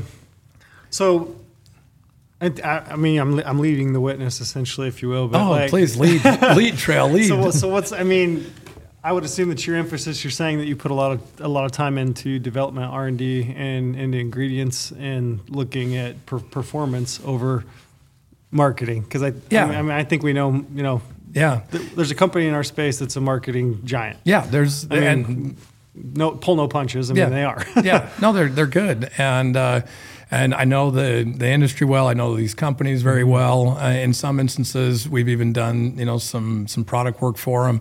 Uh, but at the end of the day, coming back to like good, better, best, Mm-hmm. and looking at what we wanted to accomplish. Uh, I have a full time day job. You know, Clay's got a, a day job. You know, our other partners. sleeping? You know, uh, a lot of a lot of snoozing, a lot of snoozing, a lot of snoozing in his full time day job. Yeah. Um, but we looked at this and said, hey, you know, if we have uh, purpose driven products and we have a good, better, best mentality, but instead of, you know, looking at the lower end, you know, looking at the higher end when we're talking about ingredients and formulas and, um, you know, products in general, that became our emphasis. And it just so happens that one of our other partners that couldn't be with us here um, today, he, has an incredible organization. Um, I'm very proud of the packaging and the marketing and the look that we have, and it's because he is a very talented uh, and creative. I call him a marketing genius. He's helped build some very, very significant brands. And having all of us working together and being able to recognize what we bring, I know what I bring to the table. I know what Clay brings to the table. I know what our other partners bring to the table and we can help roll this out. And then being with GOHUNT, for example, and having an opportunity on what I call a pinnacle platform. You know, you guys are the premier, uh, you know, platform in our industry now. Um, you know, that's a blessing. You know what I mean? To be able to help, you know, get this word out and this message that, you know, there are good, better, best. You know, and this is a best, you know, first in class, you know, type of product that we're putting together. And so, uh, I, I, Trail, if that answers your Yeah. question. I think I think. Did you? Oh, go for it first. I was no. You're gonna have a question. I know. And if I- I, I know. and if I steer it down the road, we're I gonna go off and completely Well, I do a different double direction. I'm just really. I'm just really con- like want to know what it takes to, like you said, develop the best. Like, Yeah. how do you? What's the research? Like the strategy behind it. Like, how do you go about this process? I'm sure it's a lengthy process, and there's obviously some secrets through there Yeah. too, probably. But like, it seems mind-boggling to me. Like, okay, let's take a product, let's make it so you can perform your best, whether in your field, whether you're training, Yeah. like what it might be. Like, what's that process look like? Well, it starts with this, honestly. I mean, it's just sitting around having a conversation, yeah, figuring out some know? needs and- and then you know, for example, uh, we were having a conversation yesterday, and we were talking about clean, healthy foods, right? Mm-hmm. And we call them in the industry a functional food. And so, how can we go and look at natural ingredients? Uh, how can we uh, go and find uh, you know functional um, ingredients that will help to apply towards a Mm-hmm. specific purpose? and that's where it really starts and then from there what we do is we take it into the r&d lab right and we start to look at various um, ingredients that will be in that space so for example in an energy drink you know you have your various stimulants that you can look at you have um, other ingredients that uh, can add as a cofactor, as we call it, you know, that will help to support or uplift, maintain, you know, whatever. And so we start looking at all of those pieces, and then we start to um, formulate. And then that is a lengthy process. Like I've given Clay and some of our other partners. It's been a guinea, know, guinea pig. Oh, Clay's Yeah. been like our number one product tester. No more napping. Yeah. You're awake all I'm the not- time. the Conquer's got me going. Yeah. Coffee. yeah. it- So, and then we go through that uh, that process, and so to get to where we have these products right here, this has been about two years worth of product development. Uh, I think on Conquer alone, we had seven, eight iterations of the product before we nailed a formulation that worked, and then on top of that. You have the flavoring, you know, because if you don't nail a flavor and you don't have a good mouthfeel, you know, taste and texture, consumers will go, I'll try it once, but I'm not buying Yeah. it. I've noticed it's really like smooth. It's like I don't know how to describe it other than like it's a smooth texture in my like it's refreshing smooth. But It's just- kind of like Sam Elliott's voice when he does the, you know, Yeah, right? exactly. It's, that, it's that like, kind of smooth. that's That, good that's just yeah. good, right? Yeah, well, You well. You know, so it, and I appreciate that um, the kind of feedback and the reception that we're uh, hearing from a lot of people inside the industry as well as outside. That's one thing uh, we want to be very careful to uh, make sure that we don't pigeonhole ourselves just to the hunting industry because uh, as much as we have a passion and we love this industry, this is really for outdoor. Um, you know, enthusiasts, people that whether it's backpacking, whether it's biking, whether it's you know, Western you know, lifestyle, Western everything. lifestyle. Um, that's who we want to attract, and just so happens the you know the the Clay and Chad, and myself, and you know Lorenzo, you guys now, we all share a common you know love of the outdoors and, and wildlife, and it's just a natural way to I think you know get get it into the home. Yeah. What, um, so Conquer would be what in your mind? What, what niche does that, what, sorry, I'm trying to lean into the mic. no, do it. You're getting close to me. I, I thought, I thought you were going to give him a smooth. I, I was going to give him a kiss. I, was, I could tell I was getting inside his personal space. Yeah, what I happened. I talked was earlier like, about me being cold. wait, really wants to make me warm. wait a damn minute. I'm getting a little too close. What niche would you say? Like, so you've got three products, right? Mm-hmm. So just maybe work me through the three different products that you have Yeah. and what niche they fill. So one of the big things, um, is starting with Conquer, uh, which is our energy drink, and we refer to it as an energy drink. We're not trying to compete in the gym space. Uh, you know, there are a gazillion different supplements that you can go and get as a pre-workout. Um, and I have a lot of opinions, you know, that I can share on a lot of that stuff that you see out there. Um, but there's there's a lot that you can go and get. And then on the flip side of that, you also have a myriad of different uh, energy drinks that you can go and get, you know, and we all know the big name brands or whatever, you know, we see them at the gas station or in Monster. the in the beverage. Everywhere. they're everywhere, right? And they're they're all um, serve a purpose, but you'll get a spike and crash with those. And so what we wanted to provide was an alternative. So if you don't want to get, you know, the niacin burn or the beta alanine flush, and you know, before you go to the gym, and you, you know, you get this, and you, you know, Oh, yeah. start I've been there. you know, and you get the itchy, you need Yeah. sandpaper, and you're, you're doing that, and you feel Mm-hmm. like you're about ready to, you know, claw the wall off. Um, and then on the flip side, whether it's the middle of the day like we are right now, and we're having this conversation, you know, having a nice, refreshing pick me up, but you're also hydrating at the same Mm-hmm. time. And so it's kind of a dual purpose uh, type of product. I've been using it now for, gosh, almost 18 months as my pre workout. Uh, it serves me fine for what I like. You know, I don't need that, you know, raw, you know, in the gym. I like that little wake me up. Um, and then as far as the, the functional aspect, something that differentiates this. I mean, I don't know if you guys can see on here, but this is tiger's blood, right? That's the name of this. But look at the color. Yeah.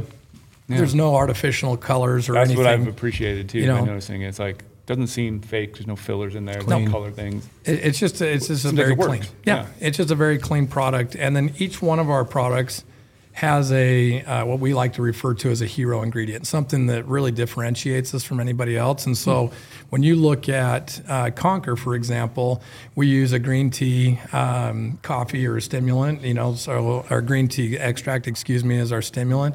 It has 120 milligrams, uh, which is not a lot in the energy space. That's very mild. uh, caffeine? Of caffeine, yeah.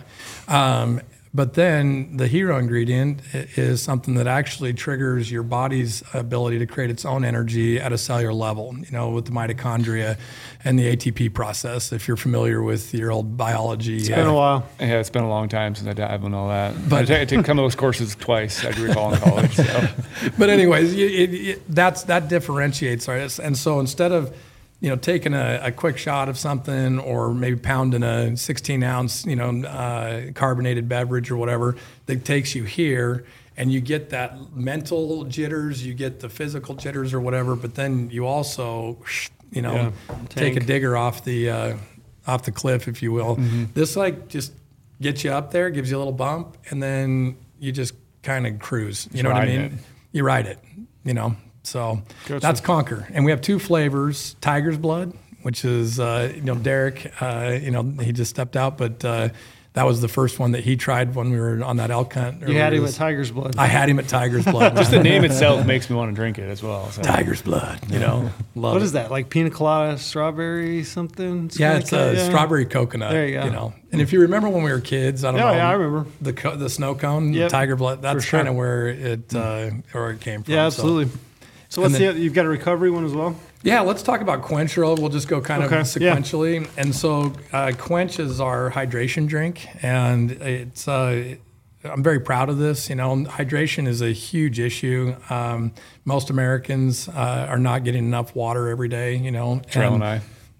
and just both don't. regular water in and of itself does not rehydrate the body. You need to be getting your, your electrolytes, you know, into the system as quickly as possible and doing it on a regular basis. And so one of the things that we did, you're going to get a full, um, all your electrolytes, you know, the sodium that you need to be able to rehydrate. But the cool part about it is the hero ingredient that we have is uh, a vasodilator. And to my knowledge, and I want to say this to my knowledge, it's the only um, hydration drink that actually has a vi- uh, vasodilator as a kicker. And so, excuse me, you get a kind of a, a dual purpose. You get a little bump and a pick me up of energy uh, because when you vasodilate, you're moving oxygen. Oxygen to the brain helps you know you feel awake and and with mental clarity and whatnot. And so having that is a is a huge boost. Plus, you know, hydrating and getting all of the electrolytes, uh, you know, and replenishing the cells you have that happening at the same time. And so, once again, flavored. I don't have one open right now, but uh, it's clear. You know, there's no artificial garbage in there. So, Gotcha. It's good. That's the one thing. I mean, I've tried. I think I've tried all of them now at this point, and every one that I've tried so far, I've liked. Yep. There hasn't been any of them that I've been like, yeah, this- that one's not for me. Yeah. Like they've all been really good. Um, so you put you put all of them in an individual packet. Do you, are you also doing tubs or just just packets right now? no, just packets right now. Um, you know, we want to be portable Yeah. and we want to be functional. And so, one of the things that when you have your your drink uh, in a powder and in a tub, a couple of things that happen over a period of time. Every time you open that lid, oxygen gets in there, and so you start the oxidation process, which starts degrading, you know, the active ingredients that are in there. And so it's no different than when you slice an apple open and you leave it; it starts to brown. Yep. The same thing's happening with you know the, the product, and so uh, that's one. And then two, you get multiple hands that start going in there. It becomes a Yeah. you know potentially a cesspool of microorganisms, right? so uh, we're trying to keep that uh, keep that clean. Makes sense. And then the portability of it. Uh, I don't know about you guys, but when I'm on a hunt or I'm on a hike or you know out doing ranch work or whatever I'm doing outdoors, uh, it's not real convenient to have my you know so then what are your alternatives? You're looking at either those Yeah. smaller little you know hour drinks or whatever or mm-hmm. something to give you that bump and so we want to make sure that it's super easy for people to use And whenever you take a tub in the field, like having the truck or whatever, you open that thing up, it's windy. Like, Yeah. That, that stuff's going everywhere. Yeah, You need the making a funnel. mess. You got to make the paper funnel. Yeah, where this need. is like you just dump it in a small little bottle. It like goes Yeah. right in. You can stick it down in the in it first, and Yeah. then tip it over, so you get in everything. So you're not wasting Yeah. that stuff you bought. Yeah, Like, 'cause at the end of the exactly. day, you're spending money on it, and it's going into the air. yeah exactly Yeah, they're great. You just throw them like on a hunt. I can see myself. I have typically just bought the individual packets from other companies and thrown them, you know, one or two a day, depending on what I've got going on. But yeah, they make total sense. You just grab them, throw them in your daily kit, and and you're gone. And one of the things, you know, with that uh, being said, Trail, is that we also want to make sure that, you know, hey, this is not just a post workout or exercise. You know, going back to what I was saying a 2nd ago, you know, the average American is underhydrated, you know, and so if we can give, and you, you start talking to people and you, you, uh, you know, do surveys and, well, why don't you drink enough water? Well, I don't like water. So what are they drinking? Diet Coke? yeah. They're drinking other Diet things to Pepsi, kind prefer- of Diet hydration preferably. in a way. You know, so you start looking at all the things. They want something flavored. Yep. So if we can give you something that is good and beneficial, while at the same time, you know, that's enjoyable to drink, we can get people hydrating. Yeah. And there, and I could go into all the health benefits of just staying hydrated in and of itself, but. Uh, but yeah, I want to make sure that this Off the isn't top of just your head, what are they? Just curious. Do you- gi- give me two. Give you two. Yeah, So- benefits of staying hydrated. Because I would. New, we had this big New Year's resolution podcast. We all talked about New Year's resolution. I'm terrible about drinking water, right? Mm-hmm. So Porter was like, "Okay, gallon of water a day," which I've been doing. I did it for 30 days, Yeah. and I've been kind of hit or miss since. But he was asking me, "Do you feel better? Do you feel different?" To be honest, I, I don't know that I do or I don't. But Yeah. like, so just just give me the big Yeah. hitters. What are the biggest So benefits? first and foremost is your skin, right? Um, if you ever notice that when you're feeling dehydrated, if you look at your hands, you mean like the back of my hand looks like I'm 80? Is that? well, you know, now that you mentioned mention the trail, yeah. yeah, yeah, it does. yeah, I mean, I'll. I'll pull it out. you know, get a close up. You know, uh, your skin first and foremost, but then also think of uh, hydration, the rest of all the working organs in your body. Uh, you know, in order for your kidneys to work correctly, you know, and do their job, you got to be hydrating so that they can be flushing and cleaning and, doing the the uh, custodial work, if you will, of the body. And when you're not doing that on a regular basis or not providing enough of it, you know, you're causing your body's you know own ability to function and support itself to to slow down. Um, and then also when you start talking about you know, like uh, joint and knee, you know, joint pain and inflammation and different things, hydration helps to maintain uh, you know better circulation and viscosity in our joints. And so. there- There's so much that we could talk about, but those are a couple right Yeah. off the top of my head. Both of them good. I mean, it, He I really mean, knows what he's talking about. Skin, I could care less. I mean, but But for ladies, you know, Yeah, I, for- I got to for- tell you, for women, No, that's I a get it. huge issue. You know, no, I, Um, I agree. I, I say that just you know jokingly, Yeah. tongue, tongue, tongue in cheek. But yeah, the other one, inflammation. You know, joints, knees. I run every day. Yeah. I mean, I, I can see that.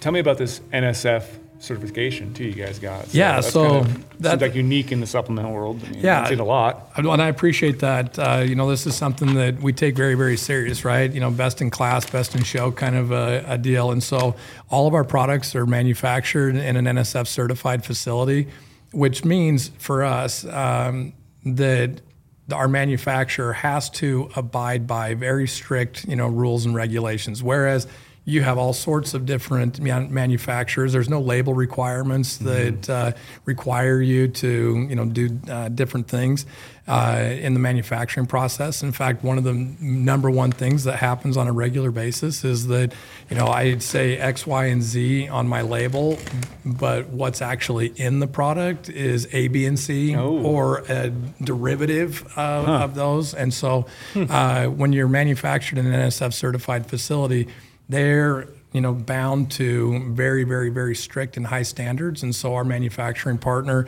is randomly audited multiple times a year. Um, they come in and they shut everything down. They'll test all the products. They'll go and you know look what you have in inventory what do you have on production line.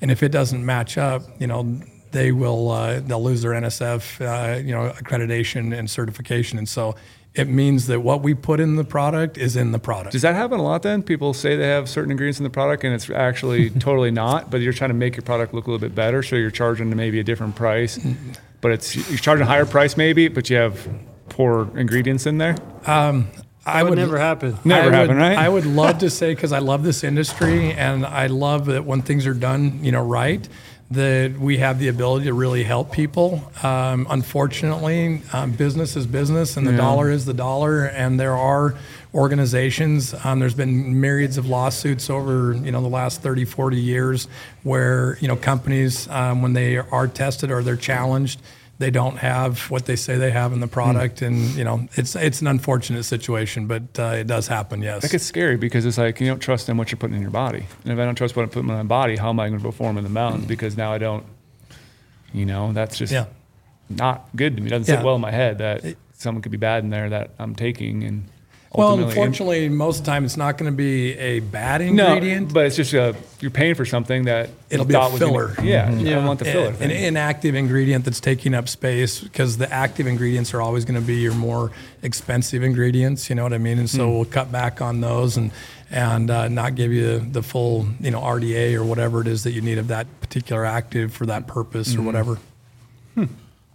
Even even the branding to me is different too than you see out there. It's like just it's clean. Yeah. It looks you want to pick it up, look at it, like, hey, what is this product? And you pick it up, start looking at it. It's like it's clean. Yeah. Best way I can describe it. not- Well, That's good because that's what we were going for. Exactly right, Clay. Uh, and like I said a minute ago, uh, one of our business partners is a, a very, very talented, uh, you know, marketing um, genius, as I like to call him. He does a really good job, and uh, and a couple of our other partners as well that are involved. You know, that's that's their area of expertise. You know, um, I always like to say I, I know enough to be dangerous, but I wouldn't trust myself. You know, trying to put together packaging. Very good. What else you got? I will say, I'm, I'm not a supplements guy. I never have been. Yeah. Except for maybe like the last couple of years. I will say, like, if I've got, for example, you know, I killed a bull we talked about a little earlier at Yeah. lunch.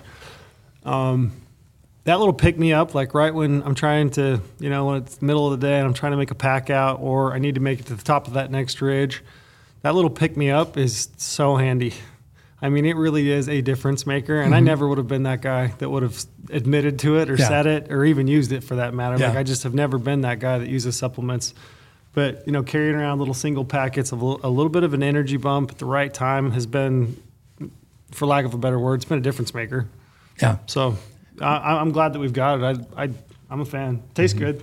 Yep, I, I agree. I like the taste, and like I said, I just I like knowing that the products I use are going to benefit me, whether I'm in the mountains or out of the mountains. Mm-hmm. Like that's just the biggest thing to me. I want to know something, and I want to be able to trust it. And hearing you talk about this, it's like a, just a science drop like of knowledge. And I'm like, I don't. I feel like I know some things, but like after hearing you speak, it's like I need to do a little more research and figure. Well, that's out. me. I don't know anything. I, Yeah. I, I don't claim to, but I, I appreciate the fact that there are people that do, that put Yeah. the time and effort into it, you know, and I, I mm-hmm. appreciate you coming and, and kind of giving us a rundown. It definitely makes me feel better about it. Mm-hmm. I mean, So for like a week hunt, let's say I'm going on a week backpack hunt, full seven days. Mm-hmm.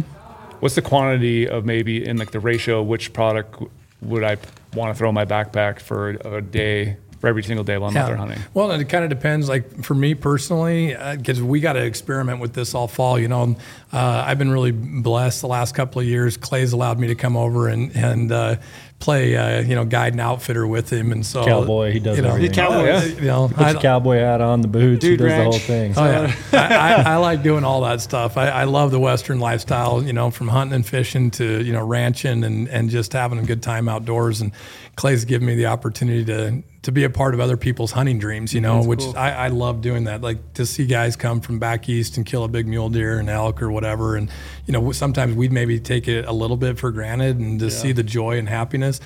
Uh, but going back, you know, Brady, to your question, um, for me, I like to start the morning. Um, with a, a conquer, either a, a tiger's blood or a, a peach mango.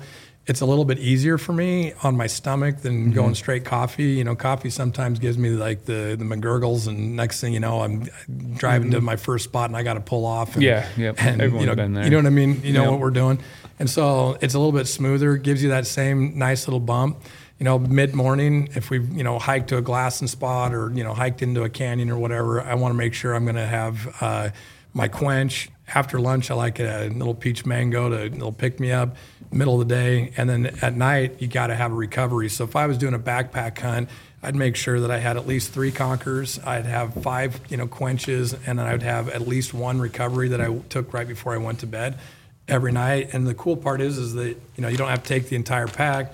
Take your individual sachets out. You can put Exactly. them in a Ziploc, wrap them, Yeah. Yep. and uh, you stick them in your backpack. And the cool part is, is on those kind of hunts, usually our hydration, we're going to a spring. We've got our our uh, water purification system that we're using or whatever, and you can mix them, you know, right there and pull it right out of your your. Uh, like what were those ones that we used last year at TAC? You know, um, yeah, those were a new thing. yeah, those were awesome. Those are, you know, like the giant hard- algae. You hard side guys- hydration. Yeah, yeah, yeah. yeah, yeah, pretty slick. Anyways, so Yeah. that's probably what I would recommend. Yeah. Well, good. I'm, we appreciate you guys coming down. Um, Yeah, getting that GOHUNT stamp of approval is a big thing to us. Too, Yeah. you know? I mean, you guys are using everything you're using in the store, you know, mm-hmm. to get to get your blessing that it's a good product and something that you guys would take out there. It means a lot to us, you know. yeah. And like I said, I did enjoy having those little vials with me this last fall. So I might still have to just for you know Just for old throw- time's memory sake? lane, just dump some of those in my vial. There you carry my vial still Yeah. because that was kind of fun. Like when I was asked, "What are you pulling out of your backpack Yeah. right now?" Just a little Apex beaker, huh? Make sure Yeah. there's no gunpowder in the Yeah, bottom of yeah, that. just make sure.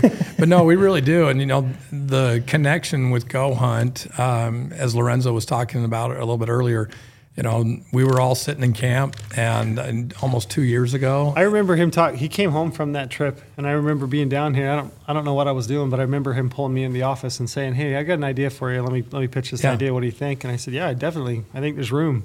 yeah. There's, there's room, and there's a need. You know, Yeah. I mean, a- anything that exists on the market can always be improved upon. Yeah. You know, and, and I feel like you guys have taken like a new and novel approach to it. You know, it's, I like, I like it. Yeah, well, we appreciate Yeah, it. We appreciate. GOHUNT because uh, without Lorenzo's, you know, enthusiasm, as you guys know, you work with him on a daily basis. Uh, when he locks in on something, he locks in. You Oh, know, he does. Yep. and he was super enthusiastic and super supportive you know throughout the process um, he and his family they were product testers you guys were product testers for us you know and so we appreciate uh, from day one legitimately you know your support behind this uh, and being down here and be able to leverage the platform uh, to be able to help share the message that we have you know uh, purpose driven products um, by hunters for hunters kind of a thing and we know what we want, we know what we needed, and we went out and created it for ourselves. Yeah, I like that purpose-driven products. Yeah, I like that. Yep. And available in the GOHUNT Gear Shop. So also, you guys' is direct sale online or Yeah, we have. Uh, you can go to the website Okay. uh, www.apexnextevolution.com. Okay. It's a little bit of a long URL, but uh, apexnextevolution.com. very cool. Or the like we said, GOHUNT Gear Shop. GOHUNT Gear Shop. Yeah. Which you get points back on your purchases. Yeah, you definitely do. Hit us with a promo, Brady. So, yes. Good segue, Trail. Did you like that? Nice. did, that I was. did, I was like, it's like, Like you I've guys done done this that. Yeah, before. exactly. So yeah, we are deep into application season right now, and to give you guys a little kickback, we want you guys to have the best of the best research. We want you to put more tags in your pocket, and sometimes even just figuring out where to get a tag in your home state. Maybe you live out west. You think you know everything about hunting in your home state. Well, there could be a little hidden opportunities out there. Maybe a better spot that's a couple hours away. Tag you can draw that you don't know. So use promo code podcast. It's going to get you, you know, fifty dollars back to the GOHUNT Gear Shop. So it's 50 points. 50, one point is $1. So $50 back. And you can turn around after you sign up for that insider membership, use those 50 points, buy some of the gear we're talking about right now. You can buy some Apex. Buy some, Apex, Yeah. then start using that stuff. You start doing some of your e-scouting on the computer. You're going to be well more, you know, focused and zoned in on what you're actually looking at, what tags you're trying to research and try to pull. And then later on in the year, use this stuff when you're in the field. So Yep.